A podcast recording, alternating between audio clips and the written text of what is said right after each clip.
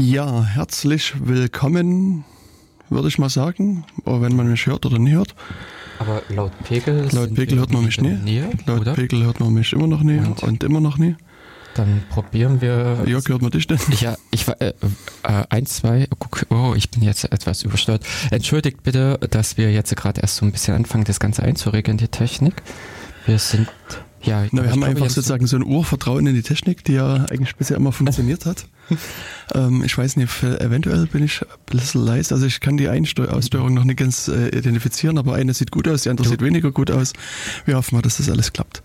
Genau, und damit herzlich äh, willkommen äh, zur 55. Sendung. Oho, vom oho, ich habe ja, oh, ja, unser beliebtes Spiel, mit welcher Folge ist das heute? Mhm. äh, ich habe gar nicht geschaut gehabt. Das ist ja sehr klasse. Das muss jetzt 55. Genau. Mhm. Also wir haben äh, ja letztes Jahr äh, im Dezember äh, ein paar Sendungen aufgenommen. Hm. Da waren wir sozusagen sportlich, ich glaube, da gab es insgesamt drei Datenkanäle. Im Dezember, ja. Aber auch dadurch, dass sich es überschnitten hat, dann, dass im Dezember ähm, die vier Wochen dann in einen Monat fielen. Hm. Genau. Das heißt also zumindestens am Radio konnte man drei Sendungen hören, im Genau. Internet konnte man 53 Sendungen hören. Ähm, ähm, also ja, es, es gab diese Sendung zum Sammelsurium, also wo wir einfach ähm, diverse Themen nochmal äh, besprochen haben, die uns so auf der Leber lagen. Hm. Ähm, dann hatten wir das Thema mit dem Mail-Server von Hillary Clinton, da, wo wir aber auch verschiedene andere Themen mit reingebaut haben. Ja, also wir hatten das äh, erst in der zweiten Stunde uns da gewidmet, dem Thema. Genau. Und zuvor die, ja, alles Mögliche besprochen. Ich glaube, wir hatten da nämlich auch angefangen mit Twitter und den äh, Erkenntnissen aus dem, äh, mal, war das die Sendung? Wir, äh, wir können, äh, könnten reinhören, wir können, äh, beziehungsweise die. Mhm. Ja, ne, wir haben quasi mitmachen. sozusagen versucht, nochmal auf den Datenkanal 43 Bezug zu nehmen. Das war die erste Sendung vom, vom Jahresanfang, Mhm, die wir genau. damals aufgezeichnet, nee, nicht 43, sondern doch 43. Doch, 43 Doch, 43 war es. Mhm. Ähm, also die hat man damals aufgezeichnet zum Jahresanfang und die ist so ein bisschen auf Halte gelegt für, für den Notfall. Schlechte Zeit. Genau, für schlechte Zeiten.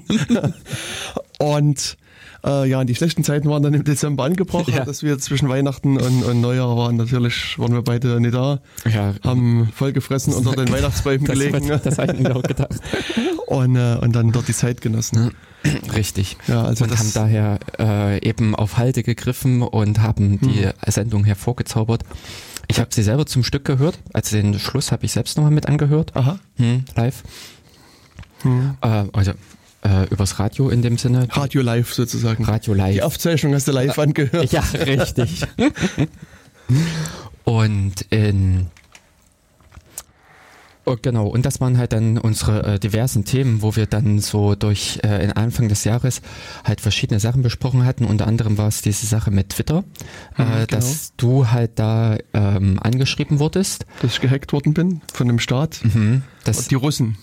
Ach, die Russen, okay, gut. Ach, scha- mhm. Ja, heute, also ich meine, wenn es heute passiert wäre, Sicht- wären es die Russen gewesen. Hm, ja, gut. Äh, Nordkorea finde ich halt auch immer noch interessant, aber hm, Das, ich glaube, die sind gerade nicht so das, das große Feindbild. Ja, aktuell nicht. Äh, dafür ist es da ein bisschen zu ruhig dort äh, Ja. An der Front. Genau. Beziehungsweise ähm, diesbezüglich, aber mir fällt jetzt auf die Schnelle gar nicht ein. Ich hatte vor äh, witzigerweise irgendwas anderes gelesen gehabt äh, mit dem Staats- äh, oder mit den Militärausgaben für Nordkorea, ähm, dass Mhm. irgendwelche Firmenausgaben das äh, massiv übertroffen haben oder sowas. Schade, mir fällt es jetzt gerade spontan nicht ein. Das war nämlich irgendwie wieder eine Kuriosität. Ähm, genau. Das hatten wir dann. Also meinst du, dass, dass die Militärausgaben quasi kleiner waren als äh, die Ausgaben irgendeiner Firma? Oder, Ja, oder? genau, ja. Das war nämlich wieder, äh, wo man doch eigentlich annimmt oder beziehungsweise ähm, ich glaube auch weiß, dass äh, Nordkorea wahnsinnig viel Geld ins Militär pumpt, äh, eben auch in die Computer, äh, ja, Soldaten oder Aktivisten, wie man sie dann nun nennt. Und an der Stelle eben der Haushalt, keine Ahnung, mehrere Milliarden oder sowas sein sollte, was aber irgendwie eine Firma oder mit irgendwas schon wieder spielend betroffen hat. Hm. Ja. Also ich habe jetzt, also wie gesagt, das ist ja jetzt wieder so äh, nein, das ist krass. schnelles, schnelles Googeln. Mhm. Ähm, also Nordkorea steht hier, investiert äh, ein Viertel seines Bruttoinlandsprodukts in Waffen. Mhm. Wobei ähm, das, der Artikel ist von 2008, das ist also auch schon etwas älter. Mhm. Ähm, Wobei sie das wahrscheinlich nicht zurückgefahren haben. Da. Hm, also hier das ist, das, naja. das, der Witz bei Aber dem Artikel ist eigentlich, mhm. dass sie hier keine Zahlen nennen. Also jetzt nennen die Zahlen von, von Südkorea, die 65 mhm. Millionen äh, US-Dollar ausgegeben ja. haben. Aber sie lassen. Achso, nee, hier steht es doch jetzt. Sie haben jährlich 13 Millionen Dollar für Rüstungsgüter ausgegeben.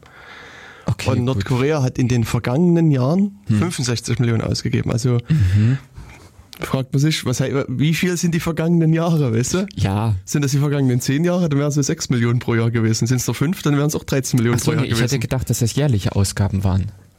Also hier ist das, ja, der Satz klingt mir nach Summe. Hat in ja, den vergangenen gut, ja, Jahren für rund 65 Millionen Dollar Waffen erworben. Ach. Und, äh, und äh, Nordkorea hat jährlich 13 Millionen ausgegeben. Also bei dem einen ist es so, eine, so ein mhm. kumulierter, bei dem anderen Einigen wir uns auf Lügenpresse und von der Seite genau. ist das alles egal. Heutzutage ist alles Lügenpresse, alles Fake News. Ja, äh, ja, genau. Außerdem, genau. Außerdem sind das Fake News. Da will nur irgendjemand wieder ablenken oder positive Werbung für Nordkorea machen. Ja, genau. Oder negativ. Ich meine, das ist ja schon so, dass die, die Konnotation hat ein Viertel ausgegeben, ganz böse. Also dann denkst du, wie viel, wie groß ist ein BIP von Deutschland? Und wenn Deutschland jetzt ein Viertel ausgeben würde, dann, also, aber hm. dann, am Ende war es vielleicht weniger als, als äh, der nördliche Nachbar sozusagen. Also, ja. ähm, wichtig ist äh, letztlich, dass man also Nachrichten immer auch aufmerksam liest. Also ich meine, man hat immer sozusagen einen Steuerungseffekt. Ja. Also ist es natürlich, ja. Und genauso ist es auch mit der Blase. Also das mhm. ist, ähm, man bewegt sich, äh, finde ich, natürlicherweise in einem gewissen Umfeld, wo man eben, ich sag mal, die Informationen gefiltert bekommt, wo man halt auch gewisse Informationen nur bekommt. Und von der Seite her ist dieses Bubble, dieses, äh, ja, Problem, was halt immer angesehen wird, dass einige Leute da in ihrer äh, Informationseinheit festhängen und sich eigentlich mit keinen anderen äh, ja, Informationen versorgen, versorgen können. Äh, eigentlich was natürlich ist. Aber äh, was ich glaube ich entscheidend finde, man sollte sich dessen bewusst sein. Man sollte einfach äh, wirklich erkennen können, wo genau die Grenzen sind und eben zum Beispiel an solchen Stellen auch mal den Artikel aus der Lieblingszeitung kritisch anschauen. Denn so wie wir es hier hatten, das, äh, das was Jens gerade mit, oder der Artikel, aus dem Jens zitiert hatte, war die war der Fokus, also jetzt kein kleines irgendwie äh, Projekt, kleine, äh, äh kein Blog oder ähnliches, sondern schon eine, ja, ich sag mal, renommierte Zeitung, Zeitschrift. Aber auch da, ja, kann man im Prinzip die Frage stellen, was da die Informationen sind, beziehungsweise auf was diese Informationen aufsetzen. Genau. Und also mhm. was ich immer empfehle, ist halt auch gerade die Nachrichten einfach mal ein bisschen aufmerksam zu lesen oder zu anzuhören. Weil, also was, was zum Beispiel ganz auffällig ist, wenn man sozusagen irgendwie eine Meldung hört, dann ähm, gibt es, also ist in den, in den Nachrichten oder auch in der Zeitung in der, in der Regel von, in der Regel halt die Rede von Terroristen, von Rebellen, mhm. von Aufständischen, oder von Freiheitskämpfern. Mhm. Und wenn man dann sich aber mal anguckt, was, sozusagen diesen, dieses Wort mal ausblendet und man guckt, was haben, machen die denn eigentlich? Welche Aktionen führen die gerade aus? Ist es oftmals so, dass diese drei Gruppen, sowohl die Terroristen wie auch die Freiheitskämpfer, eigentlich genau dasselbe machen. Mhm. Und sozusagen, es hängt quasi von der aktuellen Bedeutung des Landes für sagen wir, Deutschland oder für das Nachrichtenaussendende Land ab wie die gerade bewertet werden. Und, und das einen Terroristen sind, das andere Freiheitskämpfer. Also das ist halt. Äh, naja, guck dir in dem Sinne nur Nord, äh, Nordirland an. Also genau. äh, die aktiven Zeiten oder sowas kennen wir ja noch, beziehungsweise auch ähm, Katalanien in äh, Spanien, also dass da die Anschläge der ETA waren. Genau. Und in dem Sinne waren das ja äh, ja verständlicherweise eben wie zum äh, also, also in Nordirland äh, kann man halt sagen, okay, man wollte halt wieder das äh, Land einen oder sowas. Boah, ich, ich sehe jetzt schon wieder Speere auf mich zufliegen. äh, naja, weil äh, es ja wirklich äh, teilweise ein äh, sehr emotionaler Konflikt ist hm. und auch äh, irgendwo mit verständlich, äh, im historischen mit nachvollziehbar. Aber äh, eben je nach Seite, von der aus man schaut, sind das eben in dem Sinne die Freiheitskämpfer gewesen oder ja, die eben versucht haben, was äh, das Land zu befreien oder zu einigen, beziehungsweise eben die, die äh, Schaden angerichtet haben, die das Land wiederum spalten wollten, abspalten wollten, trennen wollten. Ja, hm. genau. Also ich habe halt gerade mal so nebenbei ein bisschen hier noch, noch mich mhm. durch das Internet geklickt und äh, also wegen Nordkorea ähm, und was äh, also was ich gefunden habe, dass das das äh, Bruttoinlandsprodukt ähm, rund bei 28 Milliarden US-Dollar liegt. Mhm. Wobei die Zahlen, fällt mir gerade ein, jetzt unterschiedlich waren. Glaube ich, bei Wikipedia sagt 18 Milliarden US-Dollar. Und ähm, es gibt dann das äh, CIA World Factbook, die äh, also das auch so verschiedene Fakten zu den diversen Ländern zusammentragen. Und die hatten ähm, 28 Milliarden geschrieben. Also, Für? Ähm, und die, die Wikipedia-Zahl war von 2012 mhm. und die CIA-Zahl ist von 2013. Also ich meine, ich kann mir es aber trotzdem nicht vorstellen, dass ich das nee. so also das würde eine Verdoppelung. Fast, äh, nee, also, also ja, sagen wir mal. Ja, anderthalb. 60 Prozent sowas, ja, mm. müssen es mehr sein. Also mm. trotzdem ist es schon ein enormes Wachstum, was. Ja, also ich meine, gut, das ist jetzt sozusagen in, innerhalb von einer Handvoll Minuten mal zusammengegoogeltes Wissen. Das, äh, man muss da wirklich jetzt hier mal mehr gucken. Also ich meine, mal angenommen, das wären jetzt, äh, also diese 18 Milliarden stimmt, das heißt, würden irgendwie 14, 4 Milliarden ausgeben. Mhm. Äh, wobei da, wie gesagt, das ähm, der Fokus-Artikel schreibt was von 13 Millionen US-Dollar, die sie jährlich ausgeben. Also das haut mit dem Viertel jetzt wieder nicht ganz hin. Also nee. man sieht mhm. schon, ähm, so also, eine kleine, kleine genau. Überschrift wirft dann doch mehr Fragen auf. Und ja, jetzt, jetzt müsste man halt wirklich mal, mal ein bisschen mehr recherchieren und, und genauer gucken, was das, was, wie die Militärausgaben von Nordkorea halt mhm. sind. Ähm, das, das äh, Statistische Bundesamt, die ähm, äh, haben sich ja halt auch hier ein bisschen mit Informationen. Ach, Ach, nee, das ist allerdings Südkorea, sehe ich gerade. Ähm, Solche hier. Hm. Das waren die Ausgaben von Südkorea. Mal gucken, ob man hier auch Nordkorea findet. Ähm, Wobei mir genau das, das hatte ich jetzt ähm, mit, äh, mit jemandem von der Zeit äh, mal so im Kontakt halt angesprochen gehabt. Ich finde es schade, dass unter einem Artikel, eben jetzt im Online-Bereich, in äh, Quellenangaben nicht kommen. Hm. Denn ich sag mal, äh, im Rahmen, so wie man es kennt von wissenschaftlichen Arbeiten zum Beispiel, dass am Ende zum Beispiel einfach eine äh, Literaturliste ist, dass unter Umständen auf frei zugängige natürlich äh, Quellen, dass unter Umständen dahin auch verlinkt wird, sodass auch dem Leser die Möglichkeit gegeben ist, die Quelle, also oder ja genau den Ursprung der Information äh, selbst nochmal zu verifizieren und umgekehrt sich auch dort weiter zu ähm, ja weiter zu informieren, weiter zu recherchieren, wenn es eben wie hier ist bei uns, dass wir ganz genau wissen wollen, zum Beispiel, wie hoch sind die Militärausgaben in Bezug auf die Internetsachen. Hm. Also, und äh, ich würde mal, na gut, Nordkorea könnte man auch mit annehmen, dass sie relativ viel Geld in die Atomenergie pumpen.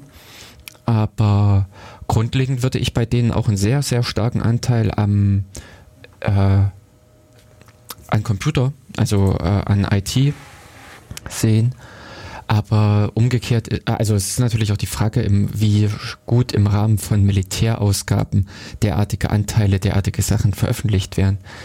Ich würde mal vermuten, selbst über Deutschland kriegt man das nicht so schön raus. Hm. Das, das zum Teil, also es gibt schon verschiedene Daten, die, die da offen liegen. Ja. Aha. Aber man muss doch äh, dann ein bisschen Hand anlegen bei, bei verschiedenen Sachen hm. und wirklich dann auswerten. Hm.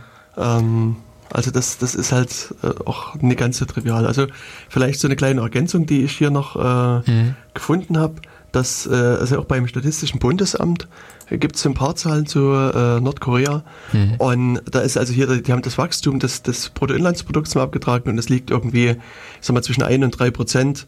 Und mhm. es gibt aber auch ein paar negative Monate. Also das mit dem 60 Prozent Wachstum äh, bildet sich hier nicht ab. Und es wäre auch, also äh, weißt du, was das bedeuten würde? Also das. Ja, also das, das geht quasi nicht. Und auf der anderen Seite haben die aber hier sozusagen Süd- und Nordkorea mal gegenübergestellt, mhm. was sozusagen die Kampfstreit äh, oder Streitkräfte äh, mhm. angeht.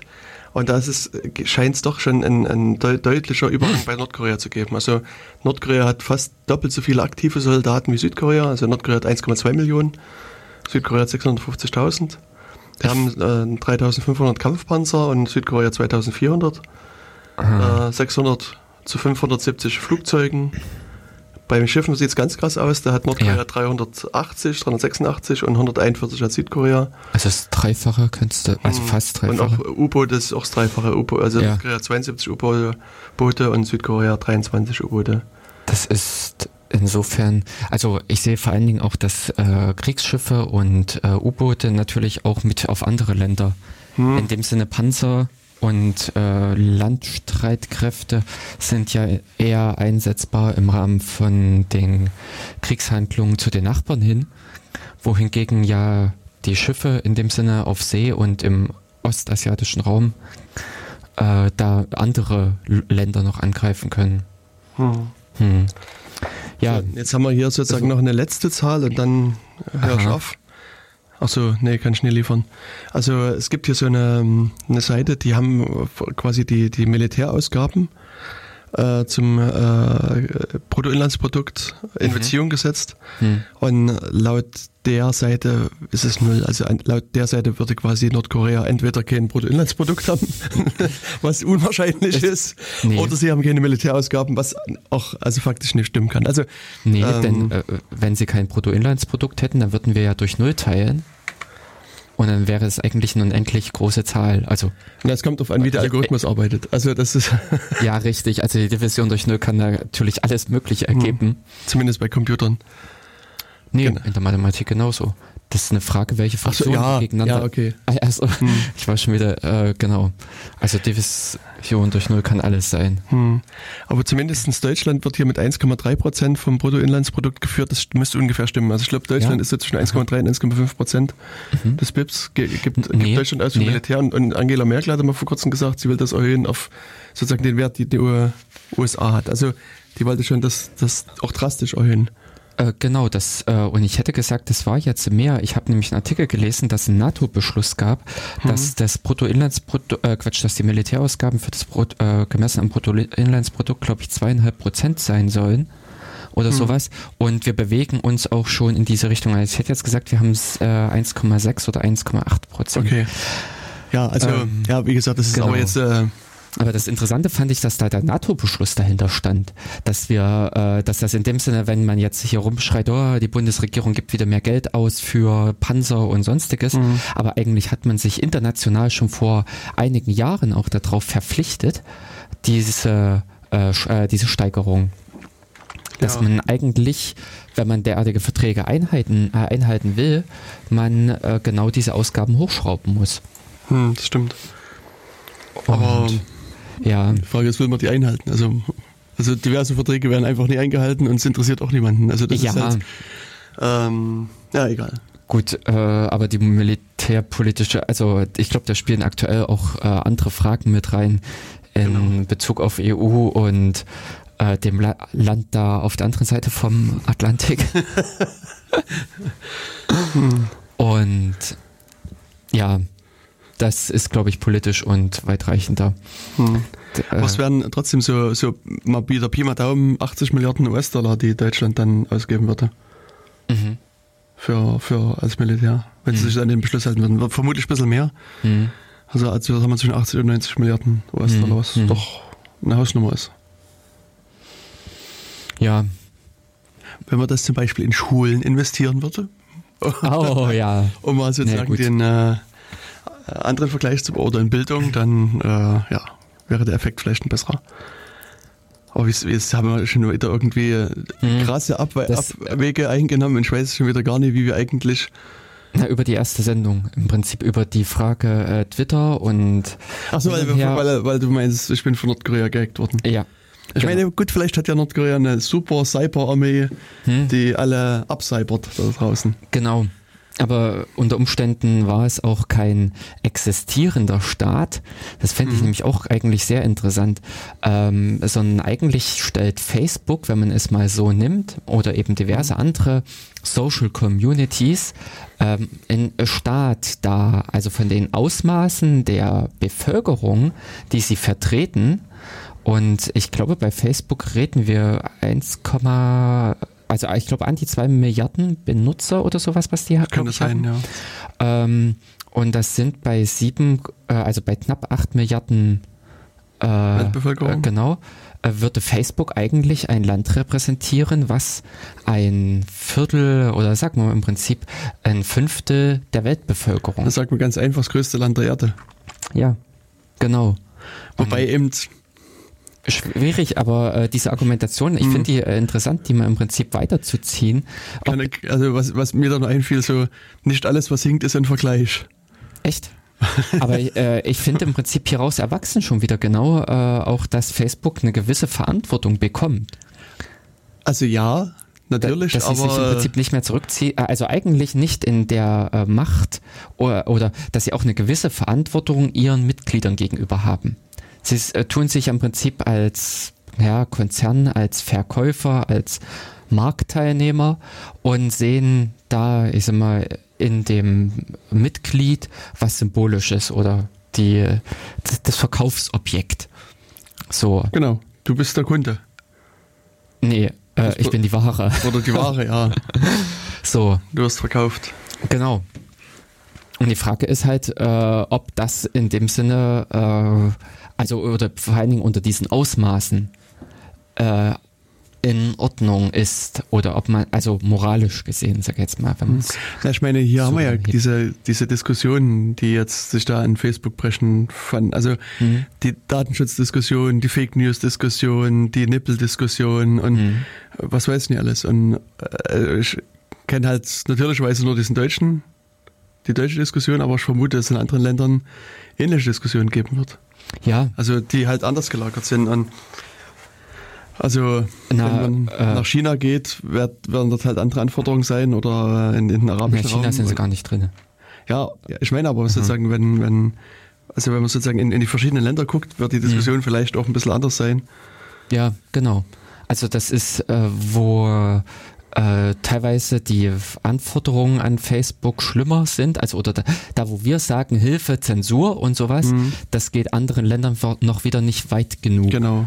Und äh, umgekehrt sind auch einige Sachen, ich sag mal, bei uns sind halt solche NS-Symbole, also alles, mhm. was so aus der äh, Zeit äh, der Nation, äh, Nationalsozialisten ist, äh, ist in anderen Ländern, da freuen sich Amerikaner mit teilweise drüber. Das interessiert die einfach nicht. Das ja. ist dann nicht verboten. Ich kann das auch nicht verstehen, wieso, wieso? wir uns das aufregen. Ja. Hm. Also das, das ist in der Tat so. Und was ich glaube aber sozusagen das Hauptproblem hier ist, was man von den diversen Juristen hört, dass Facebook sich einfach sozusagen weigert, den, den Ansinnen der Strafverfolger nachzukommen. Also wenn jetzt mhm. sozusagen ein deutscher Account eine Straftat begeht auf Facebook mhm. und dann jemand da zu Facebook geht und sagt, hier brauchen wir jetzt Kontodaten, IP-Adresse und so weiter, dann reagieren die manchmal gar nicht und, und mhm. manchmal halt nur sehr, sehr bedingt. Und ich glaube, das ist sozusagen das, das ursächliche Problem eigentlich. Und ähm, das scheint eben auch so zu sein, dass du, also schon erstmal grundsätzlich die Ermittlungsorgane nicht wissen, wohin sie überhaupt was hinschicken sollen. Also das ist halt ja. sozusagen das Problem Nummer eins. Also äh, Irland, USA und so weiter. Und deswegen gibt es ja auch die, die so Vorschläge, dass Deutschland eine Dependance in Deutschland, äh, dass das Facebook eine Dependance in mhm. Deutschland hat, an die man dann eben so ein Ermittlungsersuchen richten kann und mhm. sagen kann, hier, liebes Facebook, gib genau. mir mal das und das. Mhm. Und ich denke zumindestens, was die Strafverfolger betrifft, wird es dann auch da wieder bitte Ruhe reinbringen. Also ich meine, da, also äh, dann hat, hat sozusagen der, der Rechtsstaat wieder hier die Möglichkeit, einfach das zu verfolgen, die Straftaten, die da äh, mhm, mhm. gemacht werden und auch sozusagen effektiv zu verfolgen. Und, ähm, und alles andere, was sozusagen keine Straftat ist, muss man halt aushalten. Das ist halt einfach freie Meinungsäußerung. Ja. Das, das ist ein ähnlich wie NPD. Hm. Also ähm, wie jetzt halt das äh, ähm, Grundsatz oder das Urteil vom hm. Bundesverfassungsgericht war, wo sie auch gesagt haben, diese Partei, ja, ist halt so klein und unbedeutend. Mhm. Äh, das muss eine Demokratie in dem Sinne mit aushalten. Ja. Und Wobei hier, weiß ich nicht, also ich muss sagen, als ich das gehört habe, fand ich das schon merkwürdig und ich habe mir auch noch keine richtige Meinung dazu bilden können, weil was heißt denn das, wenn, wenn die Partei dann 50 Prozent hat, ist sie dann, dann vielleicht groß genug oder wo, also A, wo ist die Grenze? Und wenn eine Partei ja. groß genug ist, um sozusagen Einfluss zu haben, also ich meine, die haben ja gesagt, dass die NPD verfassungsfeindlich ist, mhm. ähm, wäre halt, äh, also so wenn sie halt groß genug ist, um, um Schaden anrichten zu können, äh, könnte vielleicht auch dann so eine Partei als erstes sagen, pff, Verfassungsgericht schaffen wir ab weil die erzählen eh nur Blödsinn. Mhm. Also das, äh, also und auch wenn mhm. du dran denkst, wie lange die Verfahren dauern, ähm, kann das halt, also bei den heutigen Dynamiken einfach Echt? ein Problem sein. Also ich glaube, dafür ist eben äh, so dieses ganze politische noch zu behäbig, dass eine Partei in dem Sinne so schnell das Ganze kippen kann. Denn in dem Sinne das Bundesverfassungsgericht abschaffen, ist eine äh, ja, da brauchst du eine Zweidrittelmehrheit, glaube ich. Äh, zwei Drittel oder sogar drei Viertel. Also, äh, also, das, also um eine Verfassungsänderung zu machen genau. und, und dann, also das da, da äh, brauchst du noch ein Stück. Genau, und das im Prinzip aus dem Stand hinzukriegen, äh, also ich sag mal, äh, heute existiert die Partei nicht und in vier Jahren bei der nächsten mhm. Wahl äh, gewinnen die, dann, huh, also ja, es haben auch andere Parteien schon so eben äh, gute Prozente geschafft, aber ich würde mal sagen, so über 20, 25 Prozent heraus ist noch, ich weiß nicht, äh, kann mich jetzt nicht entsinnen, wie es bei den äh, Piraten war. Äh, welche, so, was bei so denen die Mitte 15 Prozent waren die mal, also so, so Mitte 10 Prozent sagen wir, waren sie so in der Spitze mal. Hm. Vielleicht, also, also bei, bei, also bei, ich glaube bei Umfragen und bei einer Wahl waren es so um die 10 Prozent, glaube ich, so 8, 9 Prozent. Mhm. Und äh, die Grünen haben auch nicht mehr als äh, 20 Prozent oder sowas mal hm. irgendwie hingelegt. Also ich weiß, die hatten damals mit Fuk äh, Fukushima, hatten die 18 Prozent hm. äh, mal äh, in, ich sag mal, in guck, Umfrage. AfD, die ja vergleichsweise eine ja. der jüngsten Parteien ja, ist und genau. die ja schon 25, 30 Prozent in, in verschiedenen Gebieten erzielt haben. Also ich meine sicherlich nicht in einem ganzen Bundesland, das aber zumindest in einzelnen Wahlkreisen waren es schon groß und, und Sachsen-Anhalt, glaube ich, waren es weit über 20 Prozent, wenn ich mich richtig erinnere. Ja gut, aber wenn, äh, wenn ich es im Prinzip auf einzelne Bundesländer sehe, denn da, ich weiß nicht, was die Grünen letztendlich in Baden-Württemberg geschafft haben. Na gut, stimmt, äh, da haben sie ja eine, richtig, ja, da haben sie äh, auch, auch hohe Prozentzahlen. Ja, ja, ich hätte jetzt intuitiv gesagt, so 30 bis 40 oder irgend sowas müssten die ja dorthin gekriegt haben äh, um in dem Sinne die Regierungspartei stellen zu können. Aber ähm, auf Bundesebene, denn letztendlich mhm. die, äh, was, ich sag mal, was in einem Land abgeht oder sowas, ist ja nicht Verfassungs, also ja, ja, äh, na gut, hast natürlich recht. Weiß gar nicht, wer äh, eine Verfassungsänderung, aber doch, ich glaube auch der Bundesrat kann eine Verfassungsänderung anstoßen. Das, äh, ich glaube nicht, dass es nur die Regierung darf. Oh je, oh je, oh je. Da äh, zeigen Müssen sich. Müssen wir jemanden mit Ahnung fragen. Ach, ja, richtig, wollte ich nämlich auch sagen. Da zeigen sich gerade die politischen, äh, ja, oh, 47. Ach so, 47 nee. von 143. Äh, Sitze, so okay. Ein, naja, sagen wir mal ein gutes Drittel ungefähr. Also hm, so, so um die okay. Prozent. Ja, ich dachte jetzt schon 47 Prozent, aber das wäre ja krass. Hm. Hm. hm. Ja.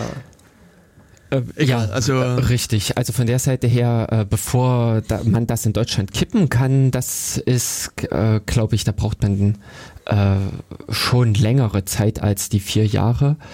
Und äh, was ich nämlich auch interessant fand im Zusammenhang mit Donald Trump, mhm. äh, dieses System da drüben ist ja ganz anders aufgebaut. Ja. Und ähm, Insofern haben wir eigentlich in, eben von der Konstruktion her der ganzen Organe und äh, eben der Strukturen ein äh, sehr robustes System. Eben, man kriegt nicht ganz so schnell irgendwelche äh, Sachen durch, dass wir mal äh, mhm. schlagartig einen komplett anderen Bundeskanzler haben. Also einen anderen Präsidenten in dem Sinne ähm, ist bei uns eigentlich nicht drin. Also dieser Trump-Dings, dass einer so als äh, mit Macht so durchmarschiert. Achso, du meinst, also ich meine, dass du, dass man mal so schnell einen neuen Bundeskanzler kriegen kann, das, das Na, ich meine, es war erstmal eine reguläre Wahl in den USA. Also es war jetzt nicht so, dass er irgendwie nee, sich an die Macht geputscht hat oder sowas. Nee, also, aber das ist im Prinzip jemand, der äh, vorher politisch nicht aktiv war, mhm. der in dem Sinne sich äh, am Ende auch noch mit der eigenen Partei verkracht hat. Wo im Prinzip die eigene Partei von der Wahl ab, äh, dieser Person abgeraten hat. Also, ja, oder sich distanziert. Ja, ja. Ähm, dass so, mal, also so jemand dann am Ende aber äh, durchkommt so kontrovers. Hm. Ich glaube, äh, das ist in Deutschland äh, nicht wirklich. In Deutschland musst du halt immer noch die Partei wählen und du musst halt sozusagen die richtige Partei genau. an die Macht bringen und die und ja. aus, naja, Pi mal Daumen, aus deren Reihen entsteht dann der genau, Bundeskanzler der, oder der, die Bundeskanzlerin. Genau das, beziehungsweise auch die andere Person, die bei uns ja viel Macht hat, ist ja der Bundespräsident. Mhm. Und der wird ja in. Also, wie viel Macht hat er denn? Naja, wenn er sich im Prinzip ungünstig verhält, dann äh, verweigert er einfach den Gesetzen die Unterschrift. Also ja, das funktioniert. Äh, also aber auch da ist es ja so, also so, der kann, der kann zwar das, das, das den, die, die Unterschrift verweigern, ähm, aber ich auch hier wackel ich wieder, aber mhm. ähm, aber das geht auch wieder, glaube ich, in irgendwelche Vermittlungsausschüsse und Vermittlungsdinger und und er darf auch nie einfach so ein Gesetz nie unterschreiben, nee. sondern also er muss, muss ernsthaft mhm. oder also irgendwie schwerwiegende ja, verfassungsrechtliche Bedenken haben, um das ah. nicht zu unterschreiben. Also es, ich weiß nicht, was denn passiert. Mhm. Also das müsste man jetzt mal irgendwie nochmal nachschlagen. Mhm, also wenn er, wenn er sozusagen sagt, ihr, ihr da unten, ihr regt mich alle auf. ja, genau so. Ich unterschreibe ab sofort kein Gesetz mehr. Genau. Und äh, was dann passiert? Also ich, ich denke schon, dass es dann wieder irgendwelche Maßnahmen gibt, die man dann, dann machen kann. Aber sozusagen er ist jetzt nicht so die, die ultimative Machtsperson. Also naja, schon alle Gesetze muss er unterschreiben. Okay, ich hätte gesagt, dass er das nicht muss, ähm, aber äh, er kann, glaube ich, nämlich auch keine Gesetze verfassen. Genau. Also äh, er hat nur die Macht, im Prinzip ein Gesetz anzunehmen oder abzulehnen, aber er kann im Prinzip sich nicht selbst einen äh, Text ausdenken und äh, den dann unterzeichnen. Aber im Prinzip mit dieser ganzen Gliederung, äh, dass wir im Prinzip eine Partei wählen, beziehungsweise auch interessant ist ja bei uns äh, die Zers äh, Zersplitterung in die Direktwahl und äh, die äh, Parteiwahl. Also dass man im Prinzip eine Person, also den Stellvertreter des Wahlkreises, äh, in den Bundestag wählt und gleichzeitig auch den, äh, aber auch noch eine Partei, dass das in dem Sinne so ein äh, gemischtes Verhältnis ist und im Sinne der Gesetzgebung ja äh, als parallel zum Bundestag auch noch der äh, Bundesrat existiert, der ja sich wiederum über die Länder, also über das föderale System äh, zusammensetzt und auf die Art und Weise halt auch eingreifen kann, einerseits regulierend. Mhm. Die können ja in dem Sinne auch sagen, hier, unsere Zustimmung gibt es zu Gesetz XY nicht und dementsprechend sind sie halt, äh, also verhindert das erstmal das Gesetz, also äh, dann wieder auch Vermittlungsausschuss und ähnliches. Aber sie können in dem Sinne auch eigene Gesetze mit auf den Weg bringen und äh, zum gewissen Teil, äh, glaube ich, auch äh, Gesetze, die nicht zustimmungspflichtig vom Bundestag sind, äh, auch durchbringen. Also ich glaube, alles, was so reine Ländersache ist, müssten die äh, hm, genau. beschließen können, ja.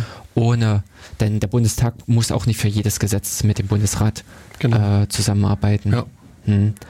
Und insofern also so äh, komplex und behäbig und alles teilweise das ist, aber eigentlich ist es ein, doch ein guter Schutz mit mhm. vor radikalen Änderungen, vor radikalen mhm. Eingriffen. Ja, ich meine, ich muss jetzt natürlich zugeben, dass ich von dem US-System noch weniger Ahnung habe als vom deutschen. Hm. Aber auch da ist es ja eben auch nicht, also ich meine, es ist jetzt, was man jetzt bei Trump sieht, ist, dass er seine Executive Orders dadurch äh, zieht erstmal und, mhm. und ja, das kann er natürlich machen, aber auch ansonsten ähm, ist dieses System auch, auch irgendwie, also ich habe die ganze Balance noch nicht verstanden, aber sozusagen, äh, er, also sozusagen, das ist der, der Senat macht quasi ein Gesetz, dann hat er aber ein Vetorecht mhm. und kann das ändern, dann, dann geht es aber wieder irgendwie in eine andere Kammer, wird wieder neu verhandelt und dann kann er wieder Veto einlegen und also äh, genau. Also, und das, das zieht so ein paar Kreise, wo ich jetzt sozusagen das, das hin und her noch nicht ganz verstanden habe. Naja, an der Stelle, glaube ich, braucht man nur an diese Geschichte, diesen äh, Streit zwischen Obama und äh, äh, äh, gut, äh, einen dieser zwei äh, anderen Einheiten. Äh, denk, oder äh, wo im Prinzip der Lockdown rauskam, wo im Prinzip sie sich auf den Haushalt nicht einigen Okay. konnten. 2012 könnte das gewesen sein oder irgend sowas. Passiert Also- immer mal. Hm. Ja, aber wo es richtig eskaliert war, wo es sie Mhm. wirklich auch über die Zahlungsfähigkeit hinaus ja mehrere Tage, wo dann auch äh, Museen und alles geschlossen waren, weil äh, man sich dort halt so bekriegt hat. Hm. Und äh, dort ist äh, sehr, äh, glaube ich, dieses System äh, einseitig stark gewichtet. Also dass wirklich im Sinne von Veto und, solchen Dingen äh, man gnadenlos halt irgendwas ausspielen Mhm. kann.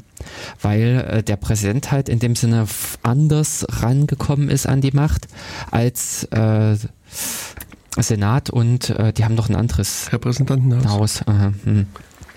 Äh, wie die äh, gewählt oder zustande gekommen sind. Hm. Denn bei uns erwächst ja in dem Sinne der äh, Bundespräsident ist ja auch nicht direkt gewählt vom Volk, sondern in dem Sinne, in, der wird ja von der Bundesversammlung gewählt. Ja, Also insofern nur indirekt.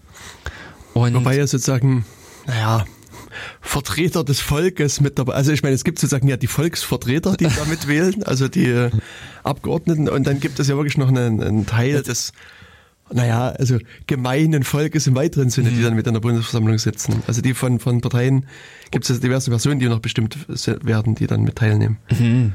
Aber im Grunde ist es jemand aus den Reihen des, äh, ja, des Etablissements, also äh, der bestehenden Parteien, auf denen die sich einigen. Hm. Und in dem äh, Sinne tragen die ihnen auch schon etwas mehr mit, dass im Prinzip wirklich so ein permanenter Streit zwischen Bundespräsidenten und äh, Regierung entbrennt, wo im Prinzip der Bundespräsident pauschal sagt, nee, alles, das was geht ja formal schon mal. Also das, also das müsste man mal einen Juristen fragen, ob der Bundespräsident zickig sein kann und pauschal einfach jedes Gesetz ablehnt.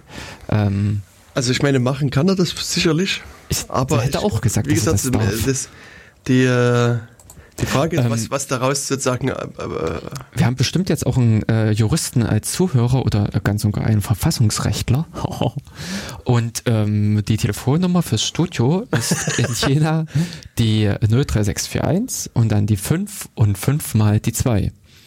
Wer uns also jetzt live sagen könnte, ob der Bundespräsident dazu berechtigt ist, Gesetze ohne Begründung, also ohne schwerwiegende Gründe, einfach abzulehnen und dementsprechend im Prinzip die Gesetzgebung zum Stillstand bringen kann, der rufe uns doch an unter jener 5 und 5, äh, 5 mal die 2.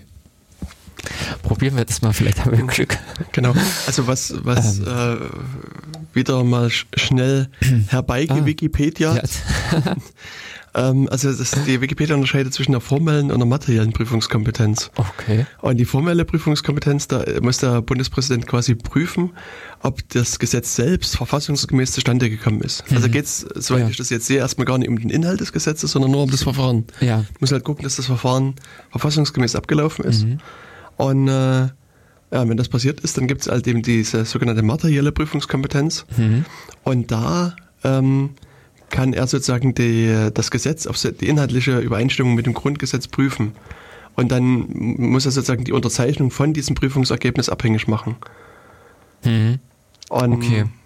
Das heißt also, er äh, muss in dem Sinne begründen anhand des Grundgesetzes, weshalb er das Gesetz ablehnt. Ja, er lehnt es nicht ab, sondern er Also- sagt, also es muss, also so wie ich das verstehe, muss er so eine Art Gutachten anfertigen lassen Mhm. So, und sagen, hier. genau. Und äh, ich sag mal, deswegen könnte er jetzt, äh, um wieder auf unser Beispiel zurückzukommen, jetzt sagen, bei jedem Gesetz, also ich glaube ja, dass das nicht verfassungskonform ist und wir brauchen hier ein Gutachten. Und dann Ja, hast du natürlich äh, äh, sozusagen erstmal eine Verzögerung zumindest Ja. drin. Und wenn das Gutachten dann sagt, nee, es haut alles hin, Mhm. dann muss er das vermutlich unterschreiben. Ähm, Ansonsten dann, Mhm. ja. Genau. Und bei den Amerikanern äh, waren jetzt äh, zwei Dinge, also das wurde wohl jetzt mittlerweile abgeschafft, diese Dauerreden, dieses Ach so, äh, Gerrymandering? Äh, Ja. nee, nee, nee, nee, nee, Gerrymandering, Äh. sondern. Ah. Ja, ich hab's vergessen. Mhm. Es gab Also, auch so ein schönes Wort dafür. Ja, es gibt äh, einen Begriff für dieses äh, äh, Dauerreden zum Verhindern eines Gesetzes, weil die Gesetze bis zu einem gewissen Zeitpunkt abgeschlossen sein müssen. Da gibt es bei einigen Sachen, glaube ich, so eine zeitliche Regelung. Und ähm, es war halt so, dass jeder beliebig lange Redezeit hatte zur Erörterung des Gesetzes. Und dementsprechend konnte man dann einfach so lange reden, Da gab es, glaube ich, auch solche Reden, die über Tage gingen, mhm. äh, um die äh, Möglichkeit einfach zu nehmen, dass hinterher über das Gesetz abgestimmt wird. Aber das hatte ich jetzt gelesen gehabt, dass das wohl abgeschafft wurde, okay. dass äh, eine derartige Blockade von Gesetzen praktisch nicht mehr möglich ist. Und äh, das andere, was, was ich jetzt noch erwähnen wollte, und zwar hatte ich mal eben im Garten. Filibastron heißt das. Ach ja. Und zwar, das ist auch von, das ist nach jemandem benannt. Gell? Dieses äh, hm, vermutlich von irgendeinem Ach ja, der Begriff wurde aus dem spanischen Filibustero übernommen. Ah, okay. Äh, und das kommt wiederum aus dem Französischen und das kommt aus dem Niederländischen. Und äh, gemeint waren damit ursprünglich Piraten, die äh, belagern, oder? Ja, genau. Die irgendwie äh, militärische Interventionen halt geführt haben. Hm. Ah, okay, also sind das eigentlich Piraten, die da in dem Moment das Parla äh, ja, äh, den Senat oder sowas mhm. gekapert haben.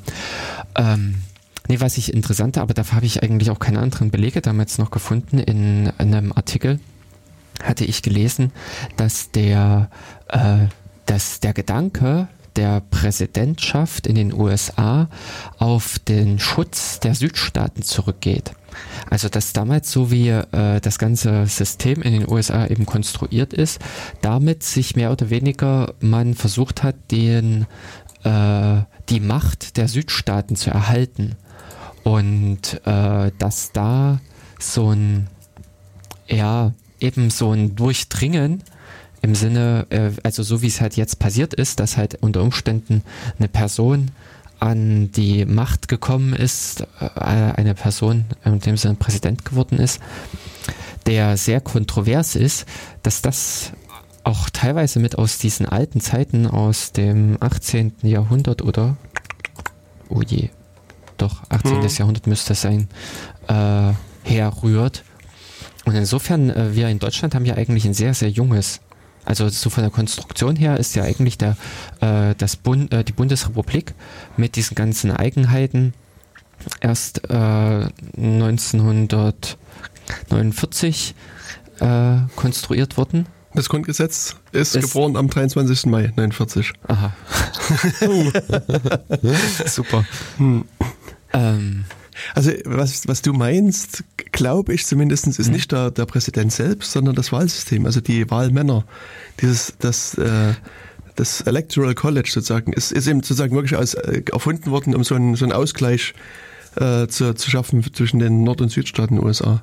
Nee, äh, soweit ich es gelesen hatte, ist es gar nicht mal als Ausgleich, sondern eher als äh, Vormachtstellung. Äh, ich sag mal eben als äh, Hintertür eingebaut worden, um die äh, Südsta äh, dass die Südstaaten halt eine gewisse Macht behalten äh, oder äh, behielten. Hm. Also ihr seht schon, wir hm. haben heute äh, äh, erfreuen euch mit gepflegten Halbwissen. Äh, richtig. Äh.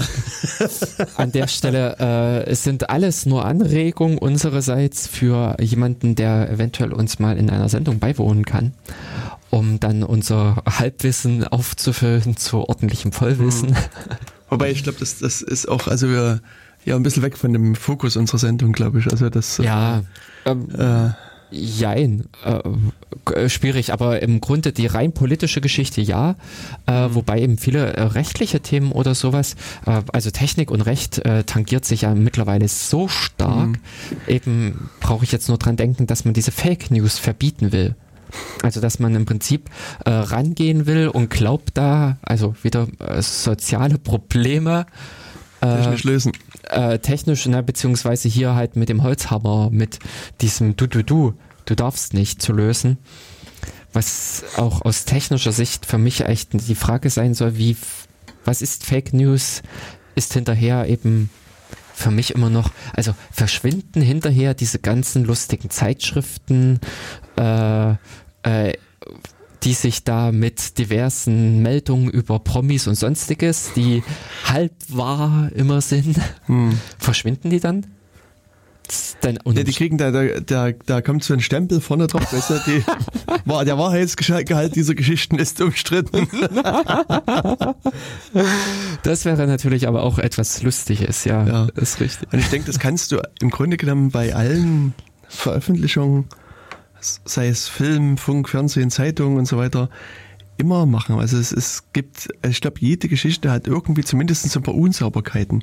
Selbst Geschichten, wo, wo, wo Journalisten lange dran rumrecherchieren und, und äh, lange Zeit investieren und, und eigentlich der Meinung sind, der Artikel ist perfekt, wirst du immer so einen kleinen äh, irgendwas finden, wo du sagst, na, das ist zumindest nicht ganz korrekt. Ja. Und und dann ist halt die Frage, wo fangen Fake News an? Auf der anderen Seite sozusagen gibt es eben Artikel, die, ich sag mal, zu 90 Prozent irgendwie erfunden sind.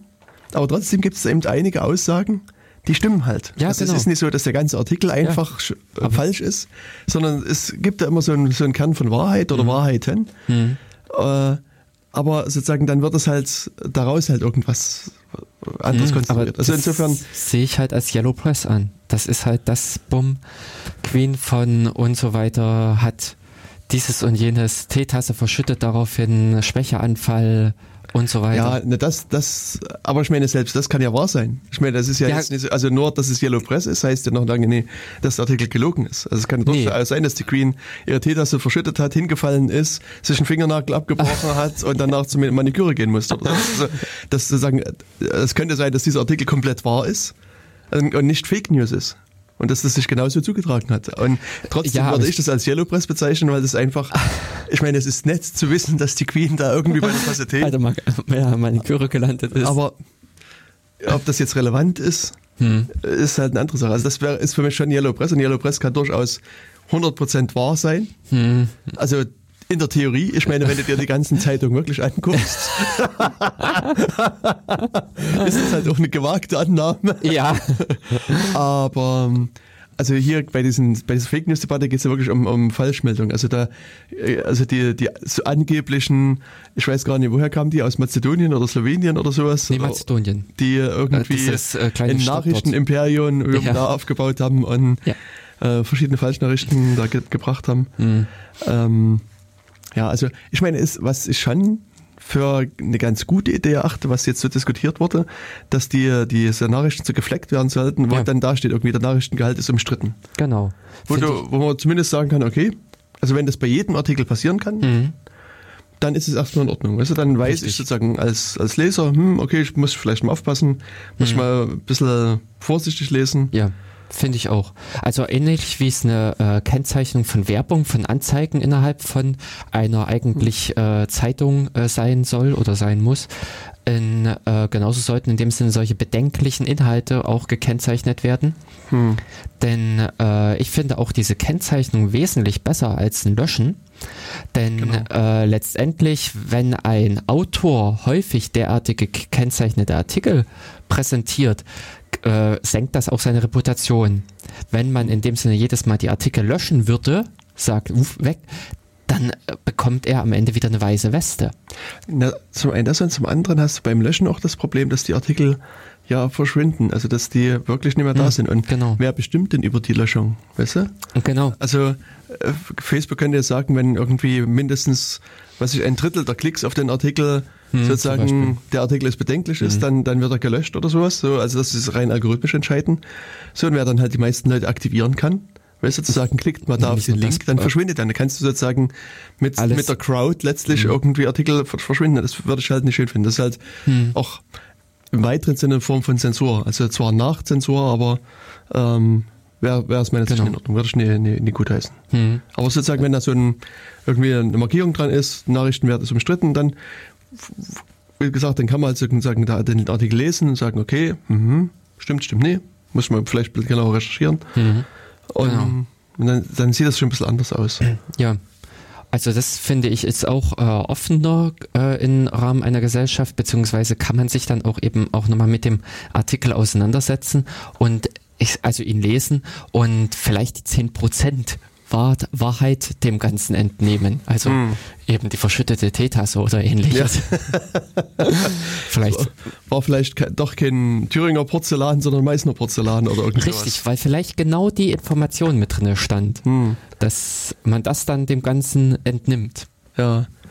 Und es ist auch so, also man nimmt das halt auch verschiedentlich wahr. Also es, es gab hm. vor kurzem von der ARD so eine Reportage zum Darknet. Hm ich glaube, schon recht gut war. Die haben also versucht, ein recht ausgewogenes mhm. Bild zu zeichnen, aber mir ist halt aufgefallen, dass die am Anfang, da haben die natürlich auch über Tor geredet mhm. und da hat, war eine Aussage falsch und dann haben die auch später behauptet, dass das in China, wenn du sozusagen versuchst, die Zensur zu umgehen, dass du im Gefängnis landest. Nee. Was aus meiner Sicht auch falsch ist. Das stimmt nicht. Hm. Und ich habe auch die, die äh, Journalisten angeschrieben mhm. und sie gefragt, ob, also, ob sie das irgendwie belegen kann, ob sie irgendwie eine, eine Aussage hat, weil es wäre schon eine komplette Änderung der Policy in, in, in China. Also, ja, also ich kann jetzt ganz genau eine Person benennen, die das tut hm. und die nicht im Knast sitzt. Ja, und, und sie hat mir aber bisher nicht geantwortet. Und ich denke auch, also wie gesagt, nach allem, was ich weiß, halte ich das für falsch. Also das ist wirklich, und, und, aber sozusagen, obwohl diese, diese ganze Sendung, die ging über eine Dreiviertelstunde, die war an sich wirklich ausgewogen, mhm. war eigentlich mhm. vergleichsweise gut. Aber trotzdem sind sozusagen die zwei Sachen, haben mhm. sich, also, mhm. haben bei mir wirklich so ein Geschmäckle hinterlassen, wo ich denke, naja, hm. Aber trotzdem, also gerade bei den Themen, wo ich mich auskenne, da, da merke ich halt, dass es das ja. Artikel, also sei es in der Zeitung oder im Fernsehen oder im Radio, immer mhm. so ein paar leichte Fehler haben. Und das, ähm, also das gibt so einen interessanten Effekt, dass, mhm. dass ähm, wenn, wenn Leute eine Zeitung, also ich glaube, es ist untersucht worden bei Zeitungen. Du liest einen Zeitungsartikel und bei den Themen, wo du dich auskennst, mhm. ähm, stellst du Fehler fest. Mhm, genau. Und denkst, oh, der Artikel ist ja schlecht geschrieben. Dann liest du aber einen Artikel aus einem Themengebiet, wo, den du, wo du dich nie auskennst. Mhm. Bei dem glaubst du alles, jedes Wort, Echt? was da drin steht. Ne?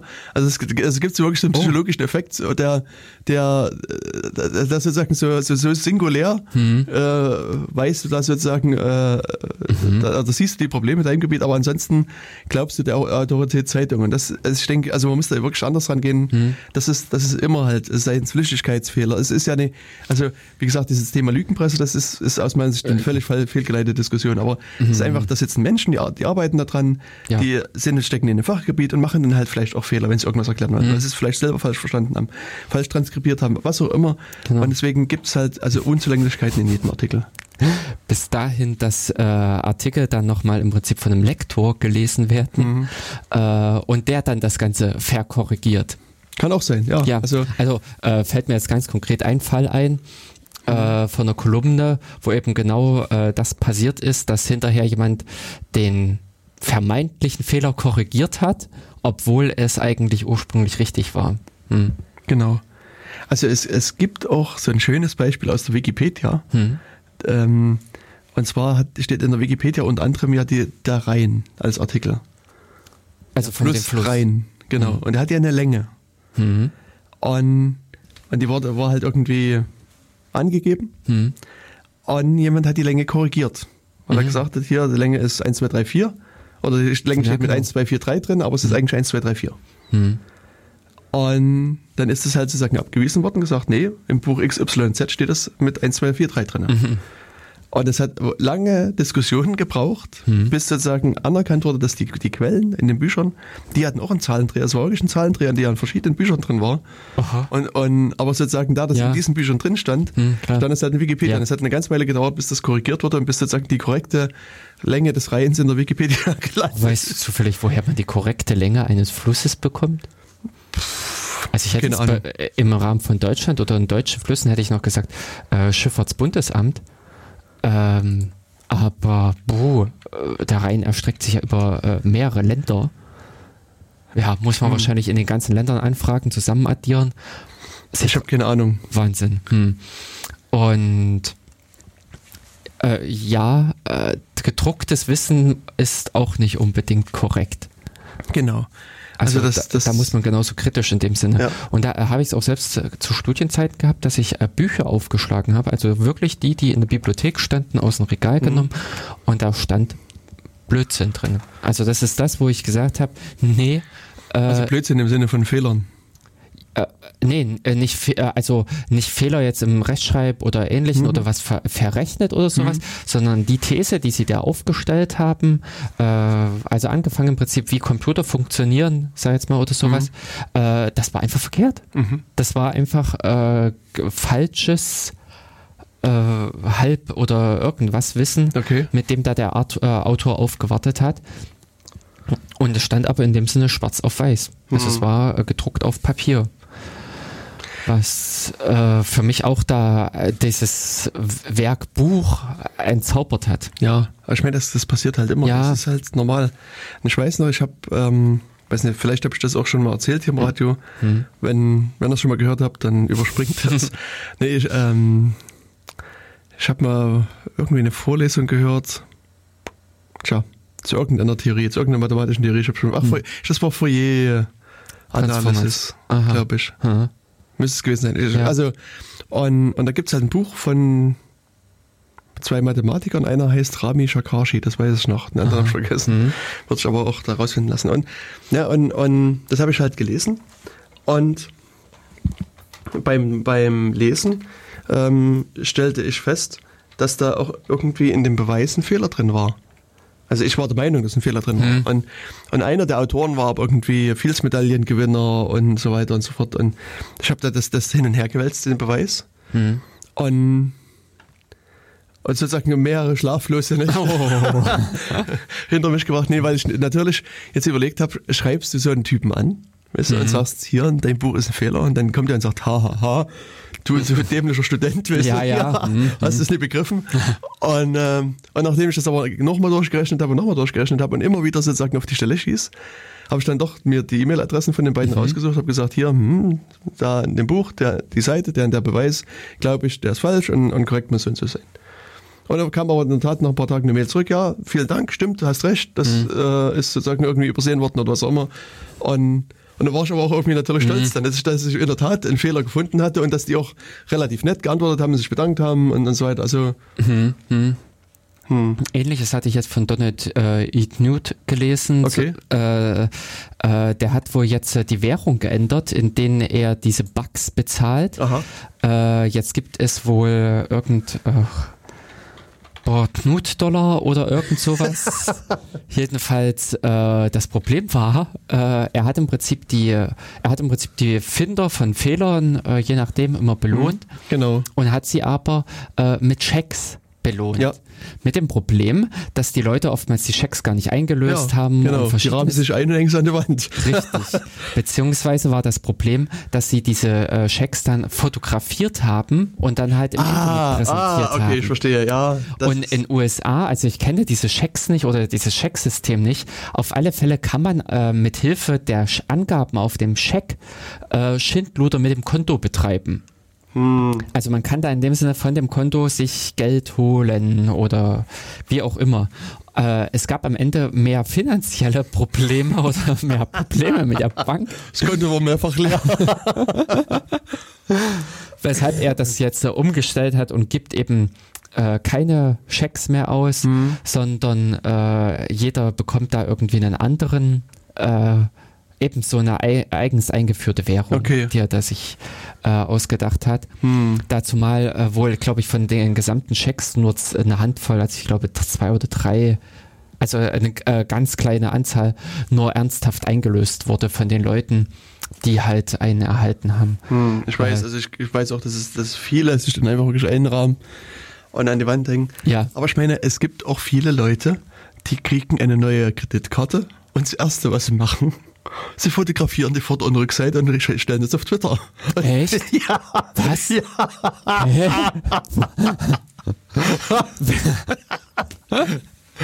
Also das, wenn du danach Was? suchst, du findest, Das, weil, ne, weil du kannst ja bei verschiedenen Unternehmen kannst du deine Kreditkarte einfach designen. Du kannst irgendwie so ein, so ein tolles Motiv drauf machen lassen. Oh weißt du? nein. Dein Bild und da ist man natürlich stolz. Ja. Wenn man seine super duper Kreditkarte hat. Da muss man die der Welt natürlich zeigen, kann ich ja verstehen, aber naja, äh, ja. Es ist- Interessanter Ansatz. genau, es ist nicht immer eine gute Idee, das so zu machen. Ja. Ja, das, also es gibt da so ein äh, bekanntes Beispiel, wobei ich nicht weiß, ob das wirklich so, also ob das nur ein Troll-Account gewesen ist, aber da hat auch jemand das fotografiert, online gestellt und es war wirklich ein existierender Account Und, und kurze Zeit später irgendwie gab es da irgendwie einen neuen Tweet. Also entweder hatte die einen, einen, einen Anruf gekriegt von ihrer Kreditkartenunternehmen, mhm. dass es mehrere komische ja. Abbuchungen gab und ob sie das gewesen ist oder ob sie das irgendwie schon online irgendwo gesehen hat. Also jedenfalls war sie sehr beunruhigt, dass irgendwie in ihrem Namen irgendjemand einkauft und sie konnte sich gar nicht erklären, warum. Klasse, das Prinzip Kreditkarte missverstanden. Hm. Okay. Ja, also das, das äh, passiert halt schon immer mal wieder. Also menschliche Fehler sind halt nie ausschaltbar. Ja, richtig. Womit wir äh, letztendlich ja auch wieder auf, äh, das hatte ich dir ja zukommen lassen, diesen einen ähm, äh, aus, äh, aus dem Artikel von der SZ oder von der äh, FAZ war es, als die äh, der deutsche, äh, der deutsche Hillary Clinton dieser Bundestagsabgeordnete, der sich eigentlich genauso verhielt wie äh, Hillary Clinton. Ach das, ja. Mhm. Und äh, von der Seite ist es in vielerlei Hinsicht wirklich die Frage, ob man bei technischen Systemen äh, die Anforderungen so in die Höhe treibt, was auch immer, wo dann die Leute einfach nicht mehr dazu in der Lage sind, eigentlich äh, das Ganze technisch zu erfüllen. Und äh, ob man nicht an dieser Stelle halt äh, warte mal, äh, oder hattet, äh, hattest du das in der im Radio Insecurity äh, das Beispiel gehabt in der Sendung, dass äh, bei einem bekannten, also bei einem größeren Unternehmen war halt die Passwortrichtlinie, äh, was weiß ich, alle 14 Tage oder also äh, häufiger als vier Wochen im Prinzip das Wechseln mit äh, mehr als zehn Zeichen, Sonderzeichen hin und her. Am Ende konnten sich die Leute wirklich nicht mehr merken hm. und haben dann die äh, Sachen ans, auf dem Bild, äh, als, als Zettel am Bildschirm fertig genau. aus. Äh, beziehungsweise doch, da, äh, dazu fällt mir im Prinzip dieses Ding ein, was ich dir geschickt hatte von der Klinik. Äh, ich hatte einen Artikel gefunden gehabt von einer äh, Bericht aus einer Klinik in den USA, wo es, äh, wo im Prinzip mal beleuchtet wurde, wie werden dort die Sicherheitsvorschriften beachtet. Und da war es so, unter Umständen ja, ja. auch mhm. so, dass äh, die Passwörter halt rotierten, verschiedene Leute hatten auf verschiedene Daten nicht Zugriff. Das Ergebnis war, dass im Prinzip äh, es Gemeinschaftsaccounts unterm Strich gab. Also die Ärzte haben einfach ihre Passwörter auch den Schwestern und allen mhm. gegeben.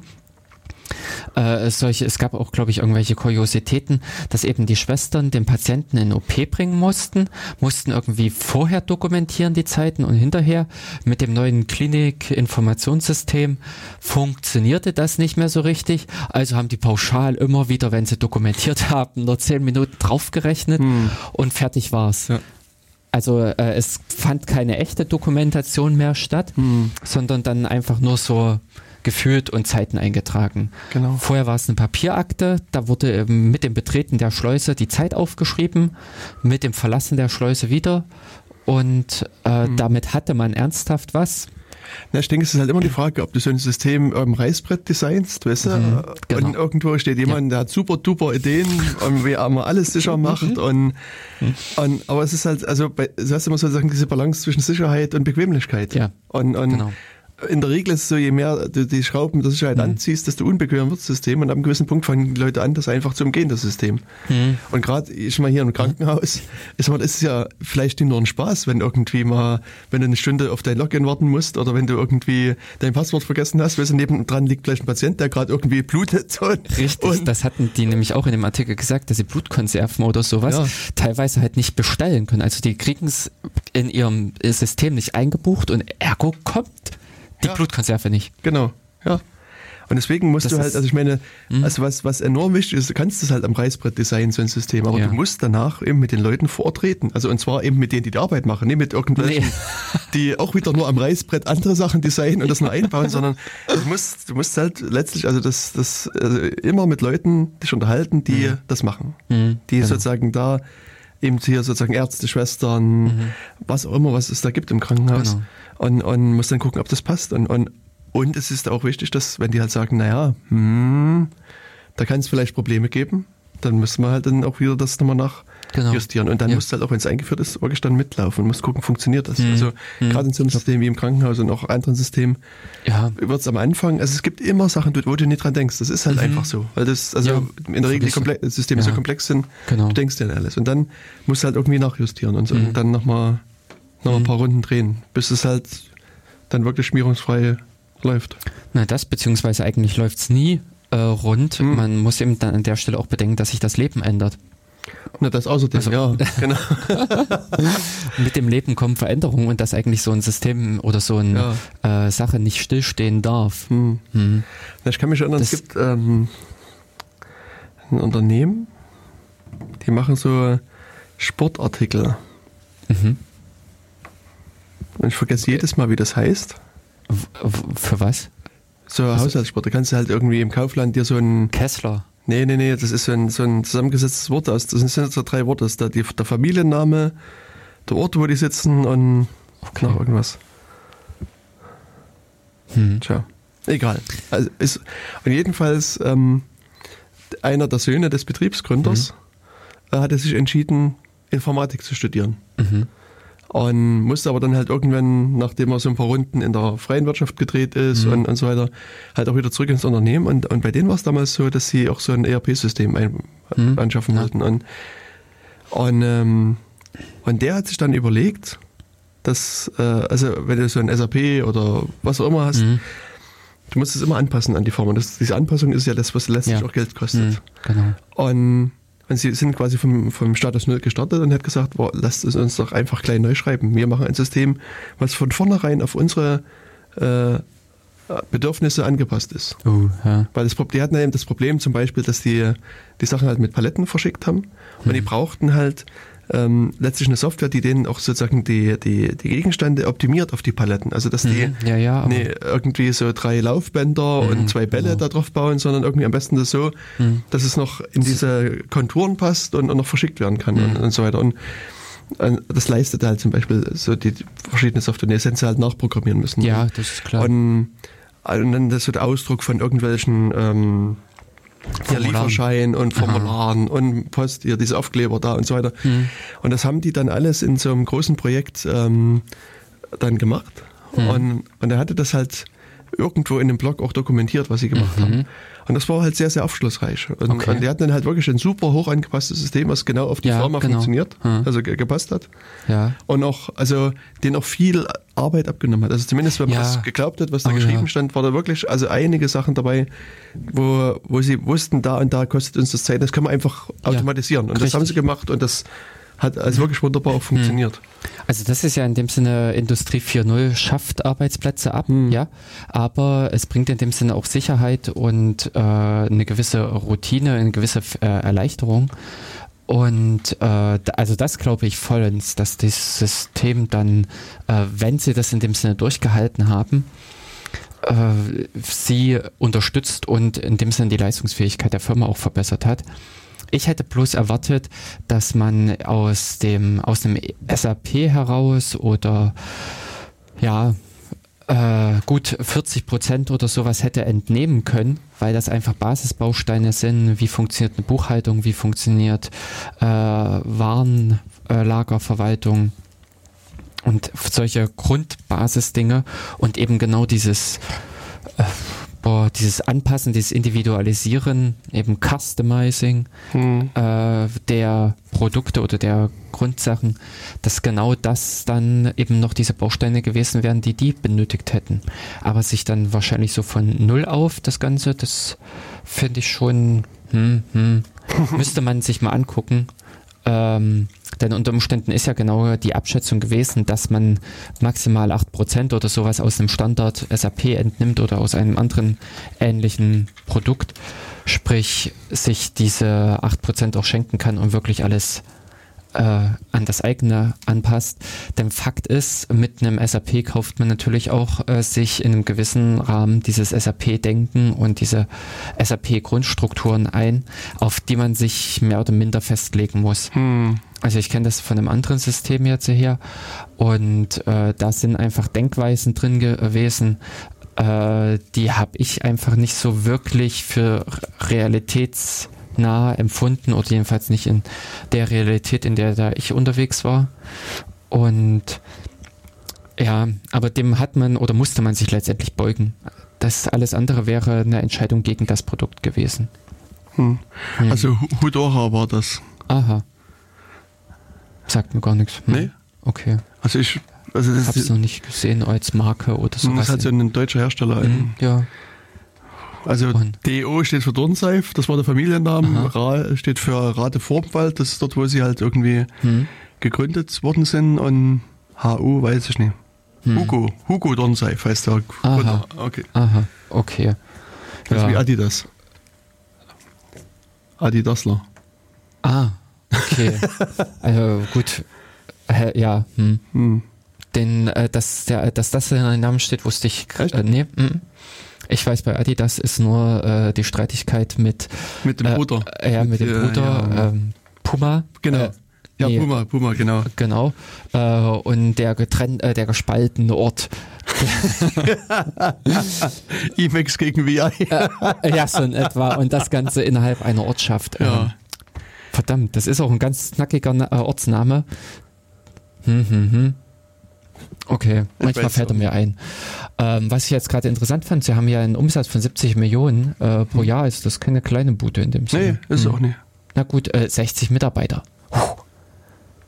Also Was? 70 Millionen auf 60 Mitarbeiter, okay. Ah, die Suche nach Puma er- fördert ein Tier zutage. Völlig überraschend. Ja. In, Herzogenaurach. ach ja, genau. Hm, stimmt. Ja, also äh, wie gesagt, also die haben das halt damals so gemacht und ähm, mal gucken, wenn ich wenn ich es noch finde, werde ich das Ja, auch mal mit verlinken, weil es zumindest in Hm, irgendwelchen Archivseiten dürfte das noch drinstehen. Hm. Also und ich habe das damals halt ein bisschen was verfolgt und das war wirklich Mhm. super interessant. Ja, äh, das, genau, das finde ich auch. Hm. Von der Systemanalyse her oder vom Systemaufbau, Hm. äh, je nachdem, wie gut sie in dem Sinne in die Details gegangen sind. Und da, ich sag mal, ein paar interne auch verraten haben, warum sie was wie entwerfen. Ja, Denn äh, das sind ja oftmals dann auch wirklich die schönen Sachen äh, und beziehungsweise auch über den Wandel der Zeit hin. Da könnte ich jetzt zum Beispiel auch wieder an unsere Sendung, ach, die hatte ich durch, äh, ich, äh, genau, ich, äh, zwecks, äh, wie klingt unser Datenkanal? Ich wollte also äh, die Qualität Mhm. nochmal bei uns reinhören und hatte mir aus dem Sommer die Sendung über die Programmiersprachen rausgegriffen Okay. gehabt. Hm. Und ich habe jetzt äh, äh, vor kurz, also vor ein paar äh, 14 Tagen, drei Wochen oder sowas, habe ich angefangen und habe mit Rust mich ein bisschen Oh. beschäftigt. Ja. Oh, Genau, also es wird etwas rostig jetzt werden. ähm, und da stecken interessante Konzepte drin. Also äh, die Programmiersprache, die fetzt gerade. na, das ist interessant, das freut mich zu hören. Ich hatte ja schon mehrfach angeregt, dass wir im Rahmen von Hackspace mal so ein paar Rastabende einlegen. Ah, Und das Okay. ist aber irgendwie auf ein sehr verhaltenes Interesse gestoßen. okay. Also bei mir ist jetzt die Programmiersprache aus anderen Gründen hochgekocht.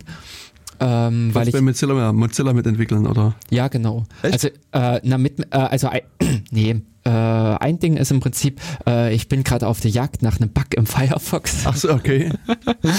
Aber äh, nee, unabhängig davon hatte ich gerade ein paar Rust-Artikel gelesen, Hm. äh, die halt nochmal die Sprache in ein anderes Licht gerückt haben.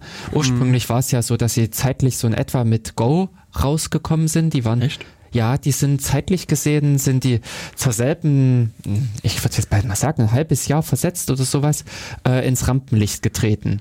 Die, Ich meine, gut, Go ist halt natürlich mit viel mehr Publicity auch, auch rausgegangen, aber ähm, äh, nee, das Problem an Rust ist auch, dass die vorher schon zwei oder drei Jahre lang äh, praktisch entwickelt wurden und in die äh, also sie sind eigentlich wesentlich älter als das, was sie äh, äh, als das, was sie in dem Sinne in den Medien stehen oder sowas. Und in äh, von ursprünglich war es auch so, dass sie ein bisschen so als Konkurrenten gesehen wurden. Ich hatte mir vor Jahren schon mal Go angeschaut und dann fand da einfach nicht, boah, dem, ich fand da einfach nicht das Tolle drin. Also, hm.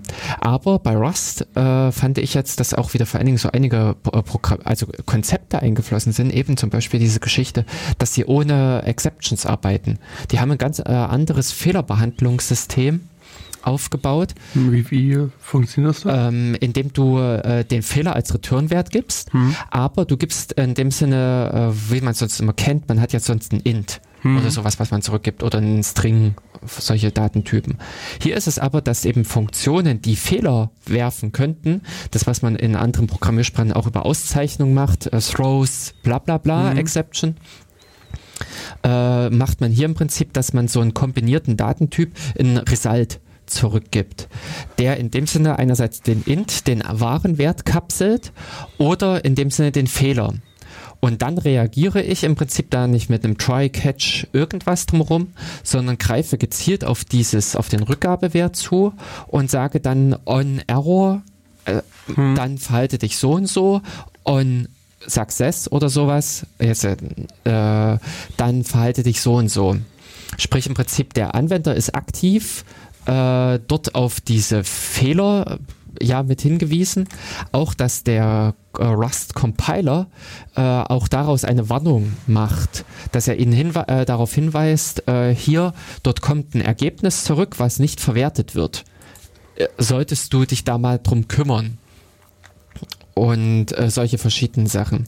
Dass da an dieser Stelle die Art und Weise der Fehlerbehandlung, denn ich habe persönlich jetzt auch äh, letztes Jahr mit, oder letztes, äh, also in den letzten zwei Jahren, selbst mit der Fehlerbehandlung immer gehadert, weil Exceptions sind teilweise einfach zu invasiv äh, eine Fehlersignalisierung rein über eine Exception hin, bläht dir teilweise den Code einfach auf, weil Try, Catch und alles äh, wesentlich mehr Zeilen kostet.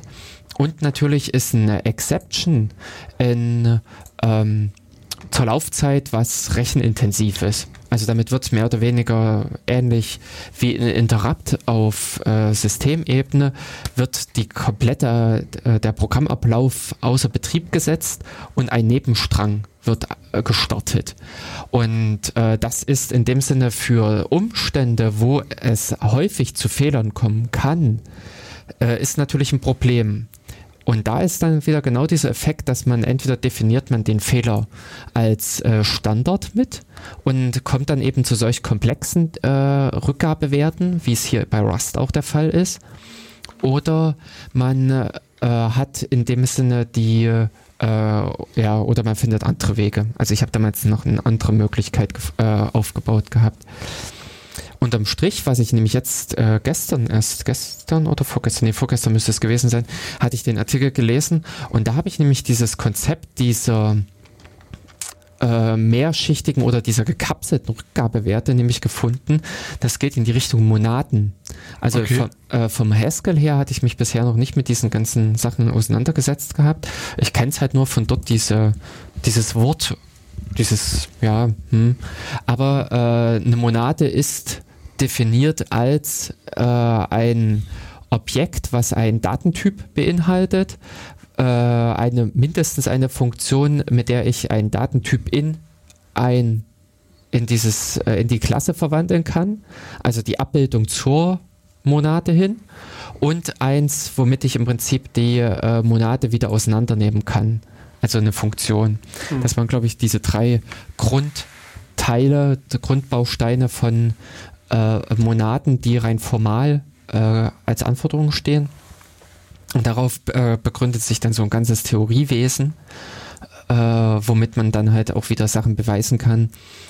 Praktisch fand ich aber jetzt in diesen äh, Rust-Beispielen, die ich gesehen hatte, dass das auch den Code einfach schöner gestaltet hat. Also das ist einfach von der Lesbarkeit, dass es diese Art und Weise der Fehlerbehandlung äh, verbessert hat und ähm, also eine, äh, die Fehlerbehandlung äh, einerseits und aber auch die Fehlererzeugung. Äh, fand ich einfach sehr schön, äh, sehr interessant. Wobei es auch ist, dass Rust das in gewissem Sinne auch äh, angenehm unterstützt. Also mhm. das ist, ich hatte jetzt äh, auch von Rust mir so diese Grund des Tutorial, dieses Basistutorial oder so dieses Rust Book oder so, wie das ja, heißt. Rust Language Book. Hm, äh, mit angeschaut. Und das fand ich wiederum, äh, da sind auch so einige Sachen dabei. Und zwar sind in äh, Rust ist sehr angelehnt an C. Also die Leute dort haben äh, waren wahrscheinlich vorher C-Programmierer oder C++-Programmierer, mhm. äh, haben sich in vielerlei Hinsicht in, an Ruby auch mit orientiert, was ich äh, für, für mich halt auch wiederum schön fand. Ähm, von den ganzen Konzepten her oder ja, da wieder Sachen zu sehen. Aber äh, was ich da bei Rust so interessant finde, die haben dieses äh, Makro-Ding so äh, etwas rüber retten können. Ja. Äh, das habe ich bisher in keiner Programmiersprache äh, gesehen, wo das so gut äh, mit rübergekommen ist, inklusive, dass es eigentlich verbessert ist. Also dieses Makros in C, äh, da hört man im Prinzip jeden heulen und da sind auch hier in Rust, in dieser, in dem äh, Buch, äh, gleich klassische Fall, äh, Beispiele drinne, wo der C-Makroschreiber sich in den Fuß schießt. Also okay. vergessene Klammern in den Makros hm. sind tödlich, hm. weil äh, intuitiv schreibt man unter Umständen in den Aufruf eines Makros eine Operation rein, a plus b. Und wenn man dann plötzlich in dem Makro rechnet und dort nicht geklammert hat, dann wird daraus plötzlich a plus b mal 7. Ja, hm, genau. Ja, und dann ist b mal 7 genau mit Vorrang ja. und hinterher wird noch a drauf addiert. Also für, äh, überhaupt nicht das, was man wollte, hm. äh, geschweige denn, dass man diesen Fehler auf einfache Art und Weise debuggen kann. Hm. Das Makro ist wegkompiliert und ja, genau. äh, PGH. Das siehst du dann nicht mehr in dem Sinne, wenn du dann äh, in irgendeiner Form mit dem Debugger durchgehst. Und was natürlich wirklich Probleme äh, in C darstellt, aber umgekehrt muss ich selber auch sagen, dass diese Makros äh, wahnsinnig mächtig sind. Äh, für solche Konstrukte, wo man vorgeschachtelte Anweisungen oder eben zur Vereinfachung äh, Fehlerauswertung. Äh, das heißt im Prinzip, ich kann mir ein Makro schreiben, was richtig if Ausdruck 1 äh, dann also was weiß ich, setze äh, Variable so und so, return minus eins oder sowas kann ich mir richtig als Makro schreiben und das dann immer in den passenden Stellen. Das heißt, so diese Einstiegsfehlerbehandlung, äh, negativer Wert übergeben oder irgendwas, also Parameterprüfung, dass diese Dinge alle wunderbar im, äh, mit einer Zeile mhm. abgehandelt werden können, obwohl da praktisch äh, für den C, für den Compiler da mehrere Zeilen dahinter stecken müssen. Und das ist ja, was man mit Makros vereinfachen konnte. Und das hat man in Rust, also ich habe diese Makros bei denen noch nicht äh, richtig verstanden. Mhm. Das muss wohl auch ziemlich schwierig sein, die ausgefeilten Makros da zu schreiben. Okay. Aber ähm, sie haben, ich finde das einfach genial angedockt.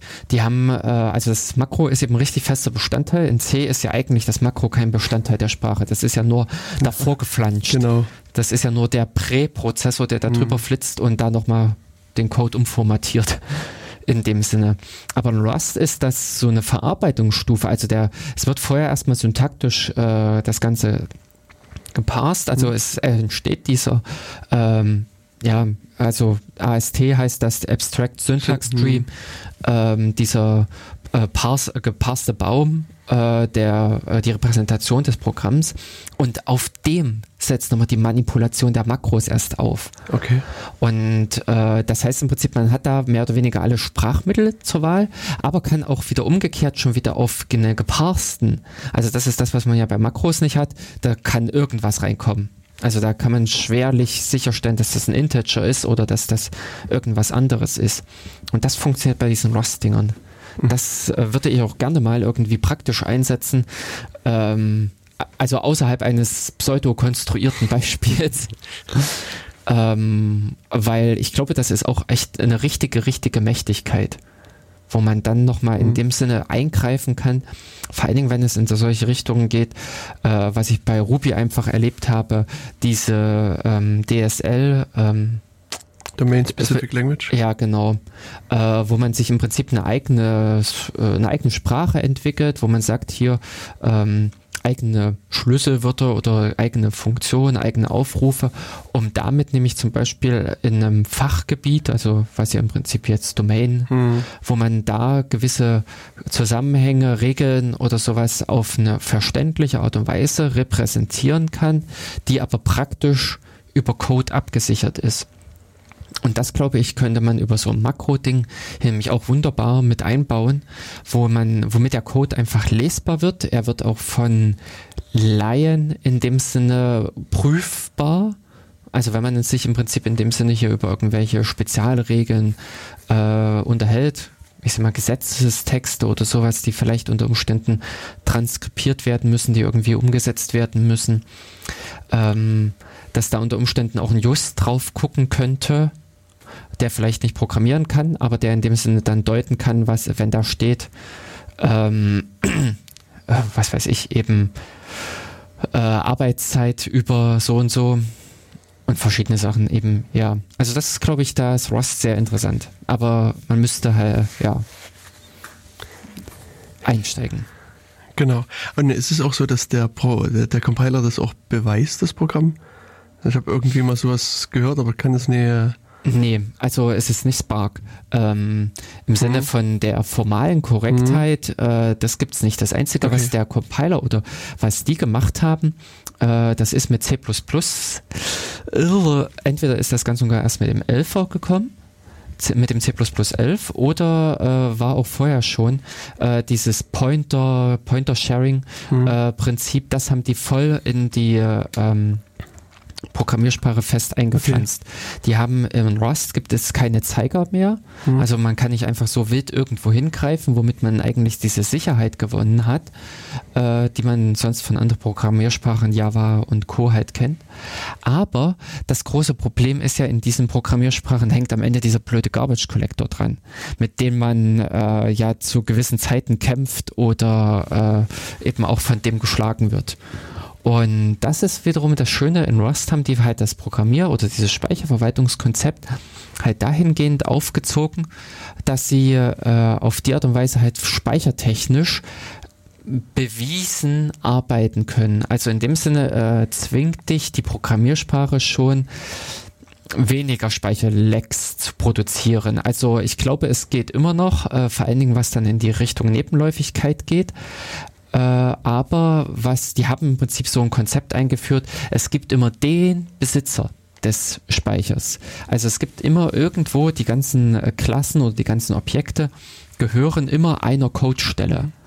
Und dementsprechend diese Codestelle hat einen Sichtbarkeits- oder einen Gültigkeitsbereich in dem Sinne, oder diese Variable hat einen Gültigkeitsbereich innerhalb dieses Codeblocks. Und an der Stelle ist es dann einfach, wenn das verlassen wird, dann kann Rust sagen, das Ding kann weg. Und das ist das Interessante, das fand ich auch, äh, äh, also klar, es ist jetzt erstmal, dass man sich daran gewöhnen muss, dass man Variablen als veränderbar deklarieren muss. Also wenn man einfach nur eine Variablendeklaration hinschreibt, ist das Ding eine Konstante, genau. dann hat man es mhm. verloren in dem mhm. Sinne. Beziehungsweise auch wenn man Variablen weiterreicht, muss man eben auch drauf aufpassen, möchte man die als Veränderung weitergeben, sprich im Prinzip an sein Kind, dann und so weiter dann kann das eben dann unter Umständen nicht in einen Parallel-Thread übergehen, also in, äh, in nebenläufig äh, gehende Verarbeitung und solche verschiedenen Sachen. Einschränkender oder man, also man fühlt sich erstmal eingeengt das ist nicht mehr so ein lockeres Dahinschreiben. Das ist mhm. eben nicht wie in äh, C, da einfach sich einen Pointer nehmen und mal hin und her mhm. addieren, mhm. was äh, Spaß machen kann. Aber ich glaube, dass das äh, Dinge sind, die einen auch ein bisschen zu einer besseren Codequalität oder zu einer Strukturierung zwingen. Mhm. Und ich habe auch mhm. mal gehört, dass die, wenn die jetzt neues, neue Version rausbringen von Rust, mhm dass du, dass die, diese Bibliotheken sind irgendwie mhm. registriert irgendwo oder ich weiß nicht, also wie die es ja. genau machen, aber mhm. auf jeden Fall kompilieren die halt die bekannten Bibliotheken alle gegen den Rust-Code mhm. und gucken quasi nach den Differenzen zu dem alten Kompilat und dem neuen Kompilat und informieren auch die Besitzer der Bibliothek, dass irgendwie was nicht, nicht mehr genau, also sich genauso kompilieren lässt wie vorher. Also mhm. und das fand ich halt schon ziemlich cool weil wenn es sozusagen mal sozusagen in der Sprachänderung gibt und, und das bei deiner Bibliothek irgendwie mhm. äh, dann nicht mehr, nicht mehr so kompiliert wie vorher, dann, dann kriegst du es zumindest auch mit. Mhm. Ähm, äh, aber ich habe das auch nur so am Rande mitgekriegt, deswegen, also das also, ist für mich eben auch noch. Ähm, ob sie in dem Sinne die Leute benachrichtigen, das weiß ich nicht. Es gibt natürlich dieses zentrale Repository, also so wie wir es von Perl her kennen mit CETAN, äh, nee, äh, CPAN hm. Äh, bei Tesh war es Cetan äh, und so weiter. Da hat ja ähm, ja, die Programmiersprachen äh, Python und so weiter, die hatten ja alle ihre Dinger, hat auch der Rust dieses zentrale, mhm. äh, worüber mein äh, Cargo heißt ja, deren genau. ähm, Verwaltungsprogramm Wobei äh, ich hier an dieser Stelle sagen muss auch, äh, gut, äh, aber bei Python ist es genauso. Python funktioniert auch ohne X. Man muss ja bei Python auch nicht die X zwangsweise nutzen und bei Ruby funktioniert auch ohne Gems. Ähm, ja, also äh, das Cargo ist auch unabhängig und man kann auch diesen Compiler problemlos ohne einsetzen. Es ist aber dann im Sinne, wenn man Fremdbibliotheken einsetzen möchte, äh, diese ganze Organisation äh, praktisch macht, es steckt im Cargo das Make mit drinne, also wie man es von den alten Aufrufen oder von der alten Art und Weise zu kompilieren, Programme zu bauen kennt, dass an dieser Stelle dann äh, man einfach nur noch sagt Cargo Run. Cargo mhm. guckt danach, muss ich was kompilieren, muss ich ein Update, also muss ich äh, Bibliotheken erst ranholen und so weiter. Also diese ganze Organisation im Hintergrund nimmt das Ganze ab, was auch wirklich äh, äh, angenehm ist. Und die ähm, Genau, also es gibt dieses zentrale Repository, äh, was ich jetzt gelesen habe. Die Sprache selber ähm, ist wohl nur recht beschränkt spezifiziert. Ähm, die haben es wohl, dass sie äh, gerade den eigentlichen Sprachkern und sowas äh, sich da noch nicht wirklich richtig festgelegt haben und da ein bisschen konservativ sind bei dem, was sie garantieren, weil sie ein bisschen darauf aus sind, dass sie sagen, äh, sie möchten halt wirklich dazu stehen wenn sie im Prinzip eine Garantie übernehmen, dann soll das auch bleiben. Hm. Und da, glaube ich, äh, sind sie halt äh, eher pessimistisch in der Übernahme von neuen, hippen, coolen Features. Ja. Und in dem Sinne kann sich halt auch echt noch äh, ordentlich was am Compiler tun. Hm. Es gibt halt wirklich äh, Features oder sowas, die drin sind, die nicht als nicht stabil gelten. Also das ist, ich kann heutzutage im Prinzip, also heute meine Bibliothek schreiben äh, und die lässt sich morgen nicht mehr kompilieren, weil aus Grund XY wurde dieses und jene verworfen äh, oder ersetzt durch was anderes. Und ja, das ist, das finde ich aber auch interessant mhm. äh, in der Herangehensweise. Ähm, mich interessiert äh, oder erinnert so ein bisschen also an Kernel, die ja auch von der Pol äh, von der Policy, von der Art, äh, Herangehensweise dieses ähm, wir machen nichts kaputt Konzept äh, sich da auf die Fahne geschrieben haben. Aber äh, das, was beim Kernel auch einfach zu beobachten ist, äh, die tun sich wahnsinnig schwer, neue Sachen. Also äh, wenn mhm. irgendwelche neuen System Calls, irgendwelche Schnittstellen reinkommen, das sind ja teilweise Diskussionen, äh, die in einer wahnsinnigen Breite äh, geführt werden, beziehungsweise auch zeitlich gesehen manchmal so langatmig. Mhm. Ähm, ja, aber äh, es kommt am Ende geschliffener Code, also das genau. ist wirklich ein kleiner Diamant, der dann äh, mhm. am Ende da äh, steht, der dann übernommen wird wo man auch sagen kann, das garantiert man erstmal eine Weile. Ja. ja, also es gibt natürlich auch Features, die rausfliegen und äh, wie ich letztens nämlich äh, überraschend oder entsetzterweise gehört habe, ISA, es gibt wohl keine ISA-Unterstützung mehr im oh. Kernel. Oh. Ja, oh. müssen sie irgendwann mal rausgeworfen haben. Hm? Ja, ja. Also richtig das, ganz raus, so das hm? gibt es gar nicht mehr. Also, nee, doch, nicht also doch als extern. Du kannst, es gibt wohl irgendwen, der das noch weiterpflegt. Hm. Aber grundlegend ist die ISA-Unterstützung. Äh, warte mal, glaub, Industrial uh, Standard Architecture oder sowas. Also ich Lightweight fehlt bestimmt noch irgendwie. Was? Lightweight. Ja.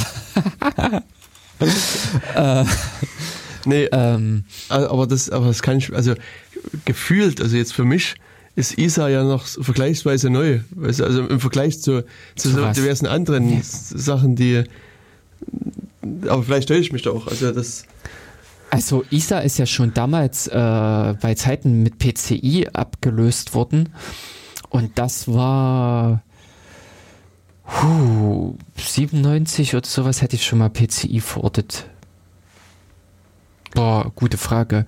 Also denn, äh, ich sag mal, an äh, dieser Steckplätze also, mhm. äh, oder diese Bussysteme, die dann so alle kamen. Aber dass Leute ja. ISA-Karten verwendet haben, also na gut, vielleicht, vielleicht wäre es einfach... noch eine ganze Weile. Die waren nämlich immer noch als, ja, genau. ich sag mal, du hattest äh, noch eine ganze Weile noch einen, äh, ein oder zwei Steckplätze in dem Sinne im äh, Rechner äh, mit drin. Aber in, äh, an sich ist das Ding äh, im R Sinne von Karten und sowas, ich würde jetzt mal so buh sagen, äh, hier ISDN-Karten waren so noch die äh, genau. letzten Sachen, die ich mit. Äh, also die letzten waren, weiß ich nicht, aber ISDN aber, war so ein Klassiker eigentlich. Ja, genau, aber äh, Netzwerkkarten waren bei Zeiten äh, hm. äh, PCI und solche Sachen, dass die dann in äh, das Ganze einfach abgelöst haben. Dass an dieser Stelle dann äh, okay. hm, müsste mal gucken, aber ISA ist, äh, ist ja auch in den, ich glaube, es es, gab mindestens die 16 und die 32-Bit-Variante. Das waren die kürzeren ursprünglich und die, genau, und die ISDN-Karte war, glaube ich, nämlich nur eine 16-Bit-Karte. Die hat ja auch so ein ganzes, also nicht so eine komplette Länge in Anspruch mhm. genommen. Und äh, eine, äh, ich weiß gar nicht, ob es vorher noch eine andere äh, Länge gab, ob das Ganze sogar auch als ein 8-Bit oder sowas. Hm. Weiß ich nicht. Aber auf alle Fälle von Alter her hätte ich jetzt mal Isa wirklich Anfang der 90er Jahre verortet. Und in Computer Science und in, also ich dachte, das hieß was mit äh, Industrial Industry Standard Architecture. Architecture. Okay, dann habe ich vorhin gar nicht so schlecht geraten. Mhm. Mit der Zeit lernt man einfach, was diese blöden Akronyme 36 Jahre ist es ja. Wie viel? 36? Ja, und ist dann 1993 von das PCI superseded worden. Okay, gut. Also ja, äh, um okay, Größenordnung gut. daneben. okay. Ähm, äh, dann ist dieses Ding ja wahrscheinlich, also mindestens so alt wie ich. Oder älter. Ja, oder älter. Wahnsinn. Mhm. Ähm, und das halt rausgeflogen aus dem Kernel. Also in dem Sinne, die räumen auch mal auf. Es gibt auch Möglichkeiten, dass Schnittstellen da veraltet, also als oder als mhm. veraltet markiert werden und nach. Hat es denn den Riesenaufschrei gegeben? Äh, ich kann, es also, muss doch irgendwie tausend und zwei Leute gegeben haben, die ihre noch ISA-Karten an ihren Rechner haben und die. Ja, eben, eben. Das ist nämlich genau der Punkt gewesen bei mir, hm. dass ich äh, diesen Aufschrei hatte, ja. dass letztens jemand bei mir kam, hat mir so einen Rechner gezeigt mhm. mit ISA-Slot und wo ich dann noch so gesagt habe, hm, klar, und da haben wir ein Linux drauf und hm. nee, nee. Ähm, ist nicht. Also äh, ja, von der Grundunterstützung her.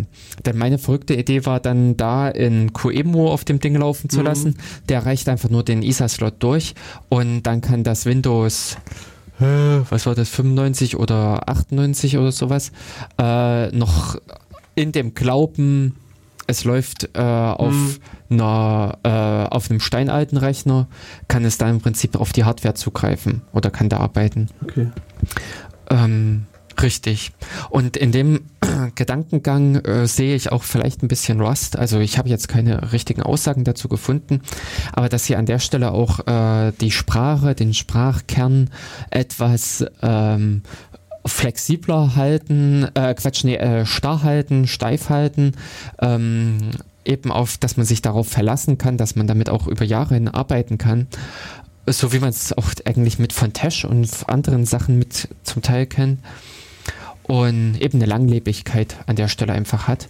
Aber ähm, dafür muss man sich im Prinzip auch was verpflichten. Und da sind sie, glaube ich, gerade sehr äh, vorsichtig, weil es natürlich gefährlich ist, in den Anfangsjahren oder in der Anfangszeit äh, Fehler einzubauen. Hm.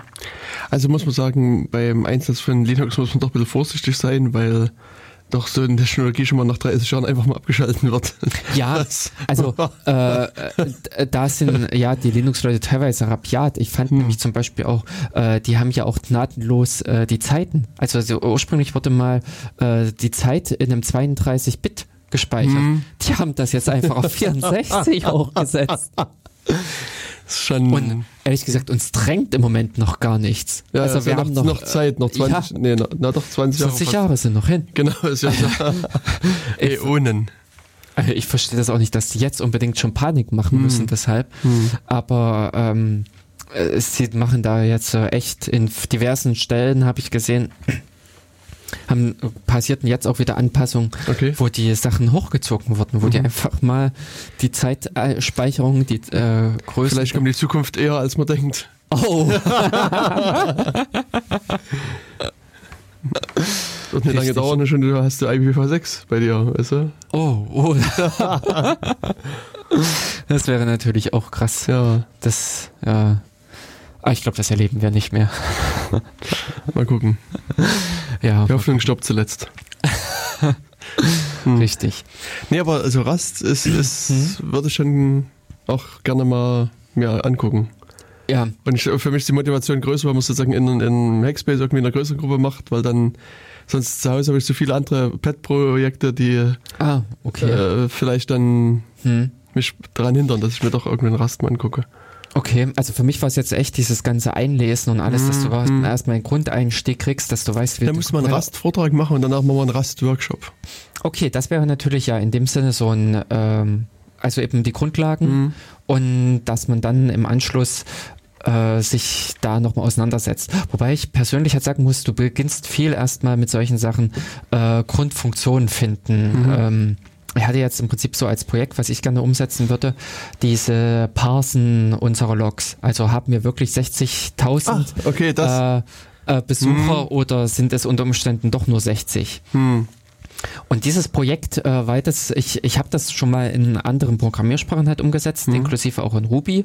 Und äh, da kippen dir die Programme ganz schnell um, weil die dann, naja, da, es kostet Speicher, wenn du wirklich Okay. den Nutzer jagen willst, also äh, Ja, über ja. einen Monat hin. Hm. Und, und so weiter.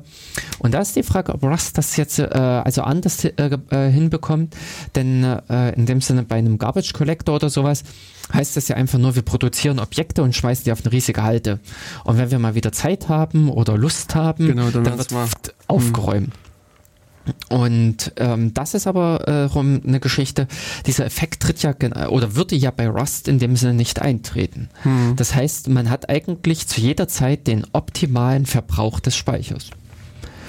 Das, hei das heißt im Prinzip, wenn wirklich das Programm explodiert, dann muss es explodieren, dann ist nur noch als Konsequenz äh, gr ähm, größere Hardware anschaffen. Hm. Und äh, deshalb hätte ich jetzt äh, das Projekt gerade so gesehen, aber es geht halt los, äh, wie öffne ich eine Datei, äh, gut, nee, das hatte ich jetzt schon mit gelesen gehabt, Datei öffnen, Datei einlesen, das sind auch ein paar schöne, äh, knackige Statements gewesen. Wo ist das GitHub-Archiv dazu? Äh, äh, ja. Und Ja, Äh, was, das was heißt, als- also wie, wie funktioniert der Datei öffnen oder was, was heißt knackig?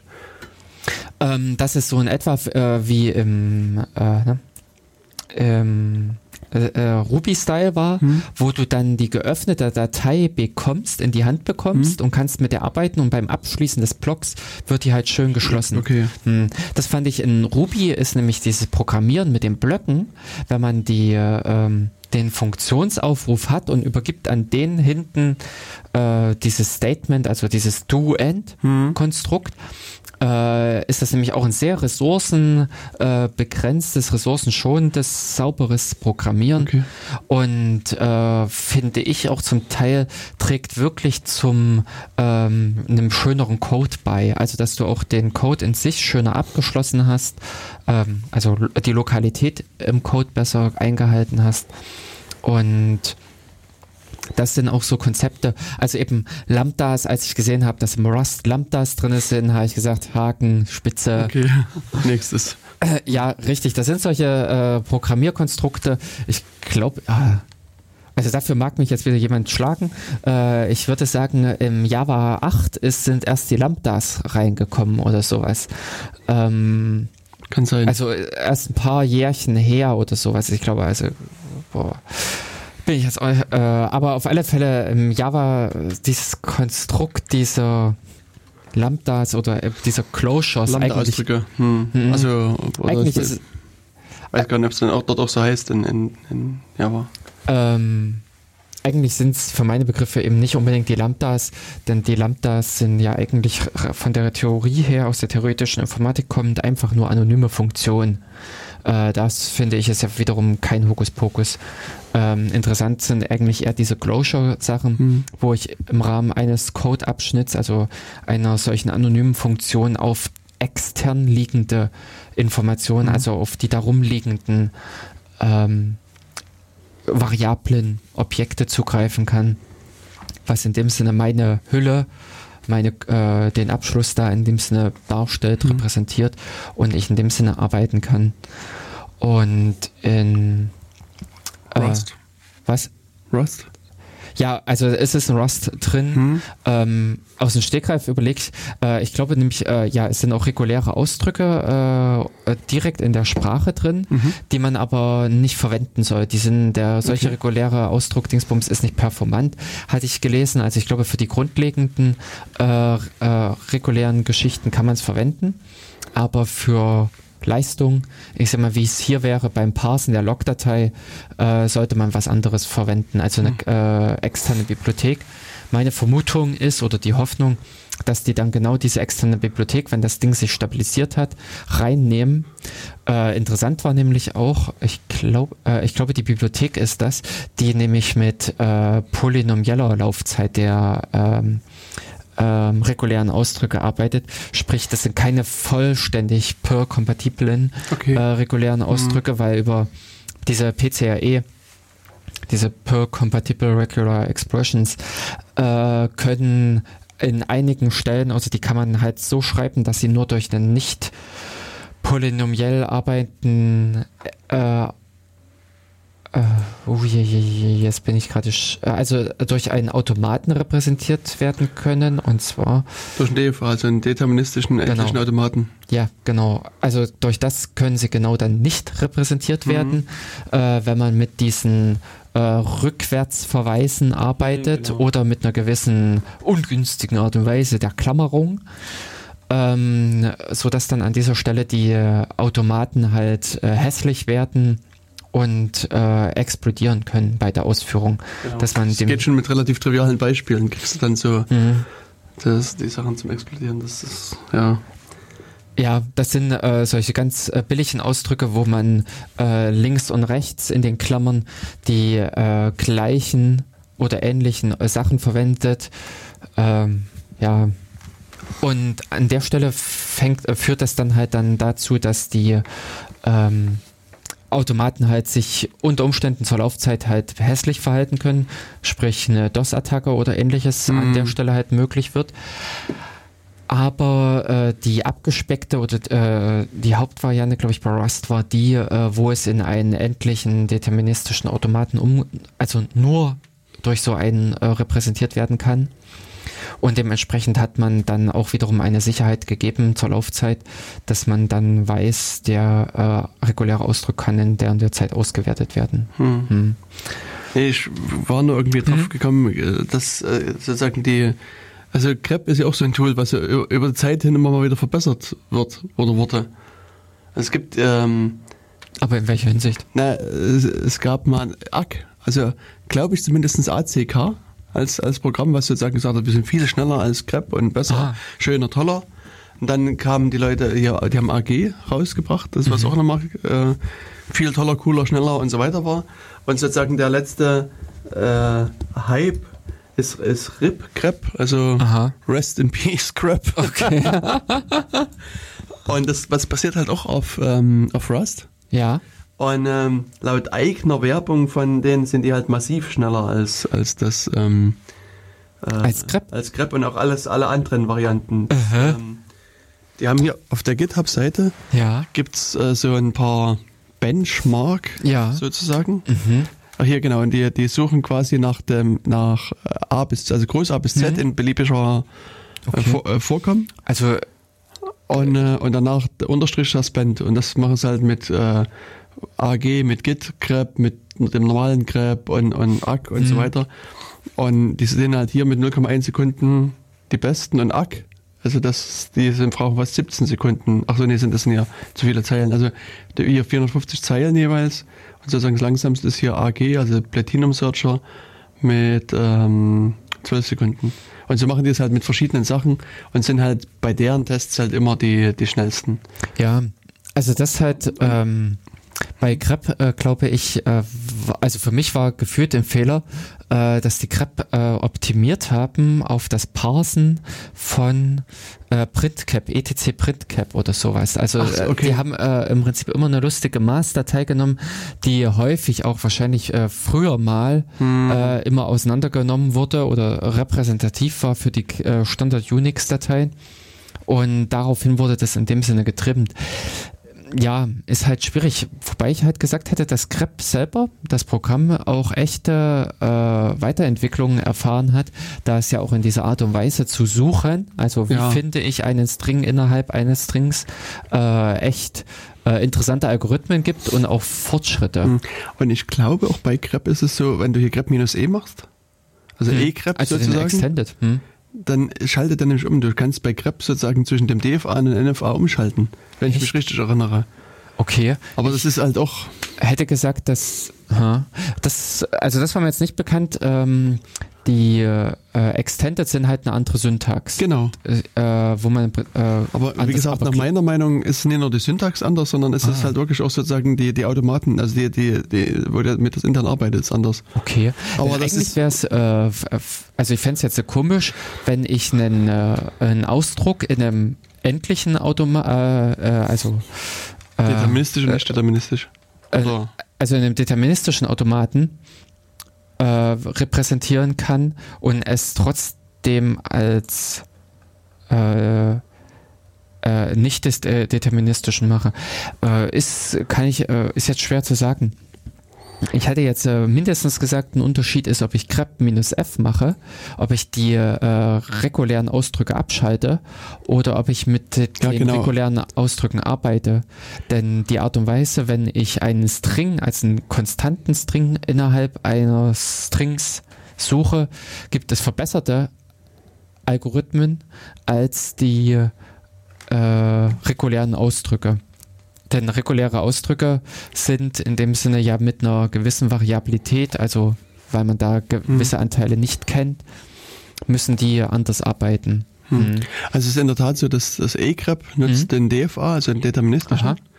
Aha. Und äh, egrep ohne das E nutzt nicht deterministischen endlichen Automaten. Was? Und das war aber sozusagen 2013 und hier der also der schreibt aber, dass, dass jetzt die neueren CREP-Versionen, die haben irgendwie so einen hybriden Ansatz. Also ja, die da ja. sozusagen nutzten beide Befehle jeweils sozusagen das, was vielleicht besser ist. Ja, hätte ich eigentlich auch erwartet, äh, denn in dem Sinne bringt es ja wirklich Vorteile, hm. äh, wenn man den äh, DFA hat und ähm, ich finde es aber gerade lustig, dass CREP, also das E-CREP, das Extended CREP, auf den DFA zurückgreift und das einfache CREP auf den NFA, also auf den nicht-deterministischen. Mhm. Denn äh, der hat ja in dem Sinne die Gefahr äh, der Speicherexplosion oder der Laufzeitexplosion. Mhm. Wie witzig. Ja, also. Mhm.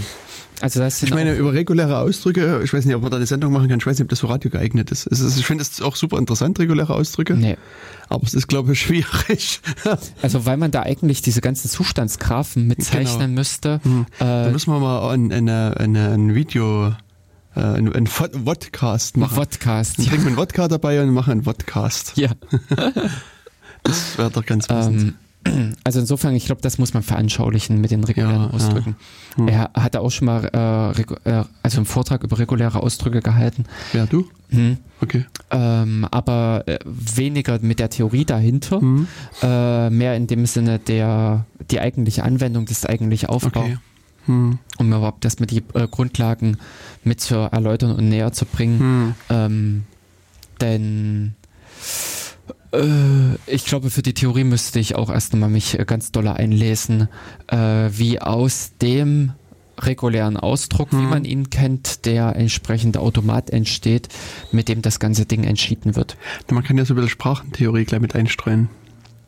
Äh, also so die Komsky-Hierarchie, weißt du? Richtig, das habe ich, aber das habe ich auch gemacht. Ah, cool. Ja, hm. das habe ich nämlich dann auch gemacht, dass ich dann an der Stelle halt erklärt habe, äh, wie man im Prinzip Sprachen auch noch anders repräsentieren kann, halt mhm. über äh, Grammatiken an dieser Stelle. Und da damals auch so ein paar äh, Leute Studierte mit drin saßen, die äh, diese ganzen theoretischen Grundlagen erkannten, konnte ich denen dann auch den Wink zu, von der Praxis zur Theorie ah. bringen. und sagen, hier, und da kommt hier unser Herr Chomsky wieder. Ähm, und dann wissen wir, okay, äh, oder äh, doch der hat gezeigt oder äh, hatte der nur diese Hierarchie aufgestellt.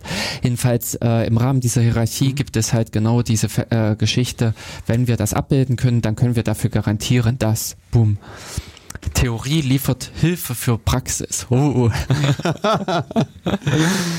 Ja. Nee, also ich meine, das ist auch sehr schön, dass du, also, du hast ja wirklich so, wirklich so eine Cross-Referenz in, in, nach beiden Seiten. Das finde ich irgendwie hm. hier auch recht charmant. Ja, wobei genau bei den ähm, regulären Sprachen der Knackpunkt war, dass du aufpassen musstest, es waren nämlich äh, die regulären äh, Grammatiken hm. fielen in eine andere Klasse als die regulären Sprachen.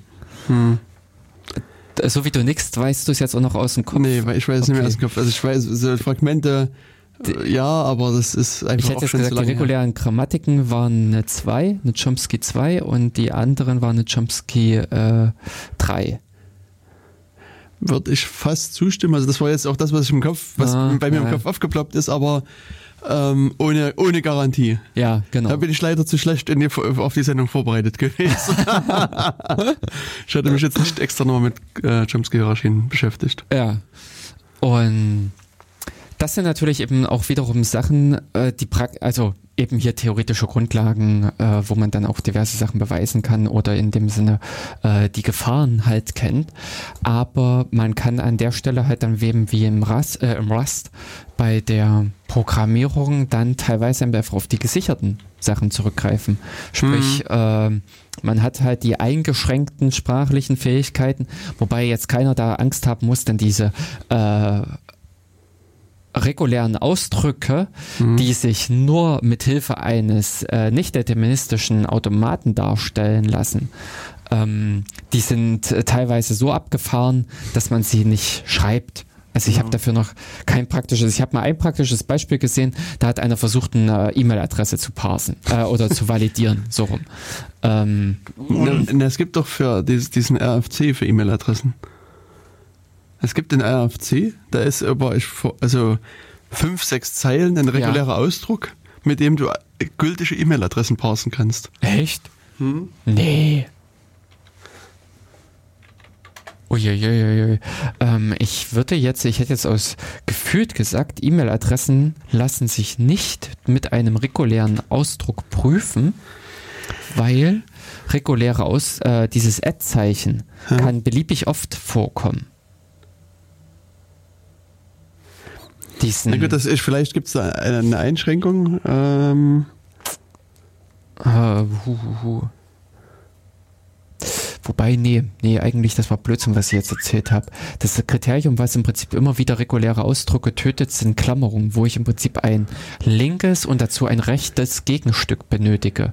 Das ist das, was über diese Dück-Sprache läuft, also über diese Klammersprache, was äh, XML und ähnliches, wo ich im Prinzip ein öffnendes, schließendes Element immer habe was äh, das einfach grundlegend von der Theorie her als nicht äh, möglich für reguläre Ausdrücke macht. Das ist eben genau weiter dieses, aus der Theorie ist gezeigt, dass die Dück-Sprache äh, in, ich sag's jetzt mal, Chomsky, äh, eine Chomsky 1 Sprache ist oder sowas.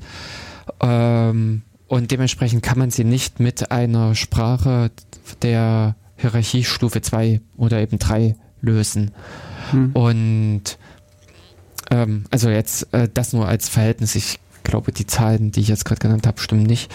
Aber aus dem Grund äh, kann man da jegliche Diskussion, ob HTML, äh, äh, HTML mit Hilfe von regulären Ausdrücken vollständig zu prüfen oder auch alles andere, sobald linkes rechtes auftritt.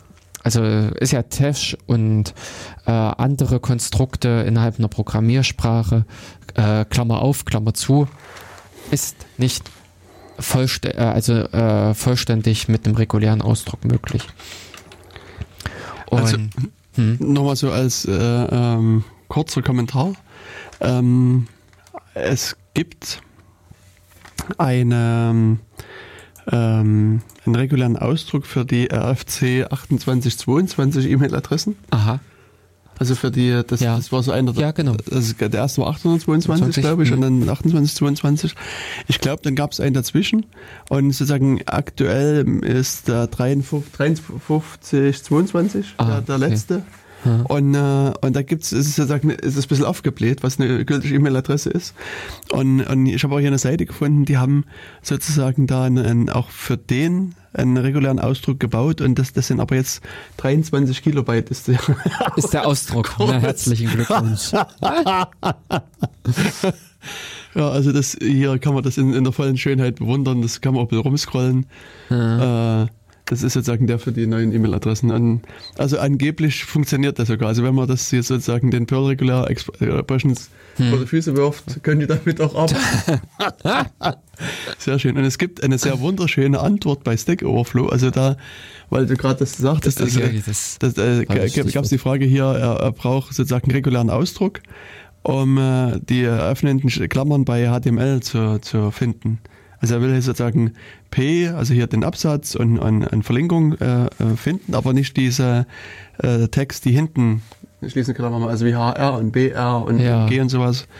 Und, ähm, und da hat er sich halt einen ausgedacht und auf, wollte halt wissen, was sozusagen die Meinung ist. Und das ist so eines der am höchsten gewotetsten Antworten in der gesamten Stack Overflow. Äh, Stack Overflow Geschichte, also hat er 4400 Punkte und der, die, der beschreibt dann hier in diesem Artikel, warum das halt einfach nicht möglich ist. Also das, was du auch gerade gesagt mhm. hast, das ist, also kann es prinzipiell kann das nie, nie funktionieren. Hä? Und, äh, Weil ich dem genau jetzt widersprochen hätte.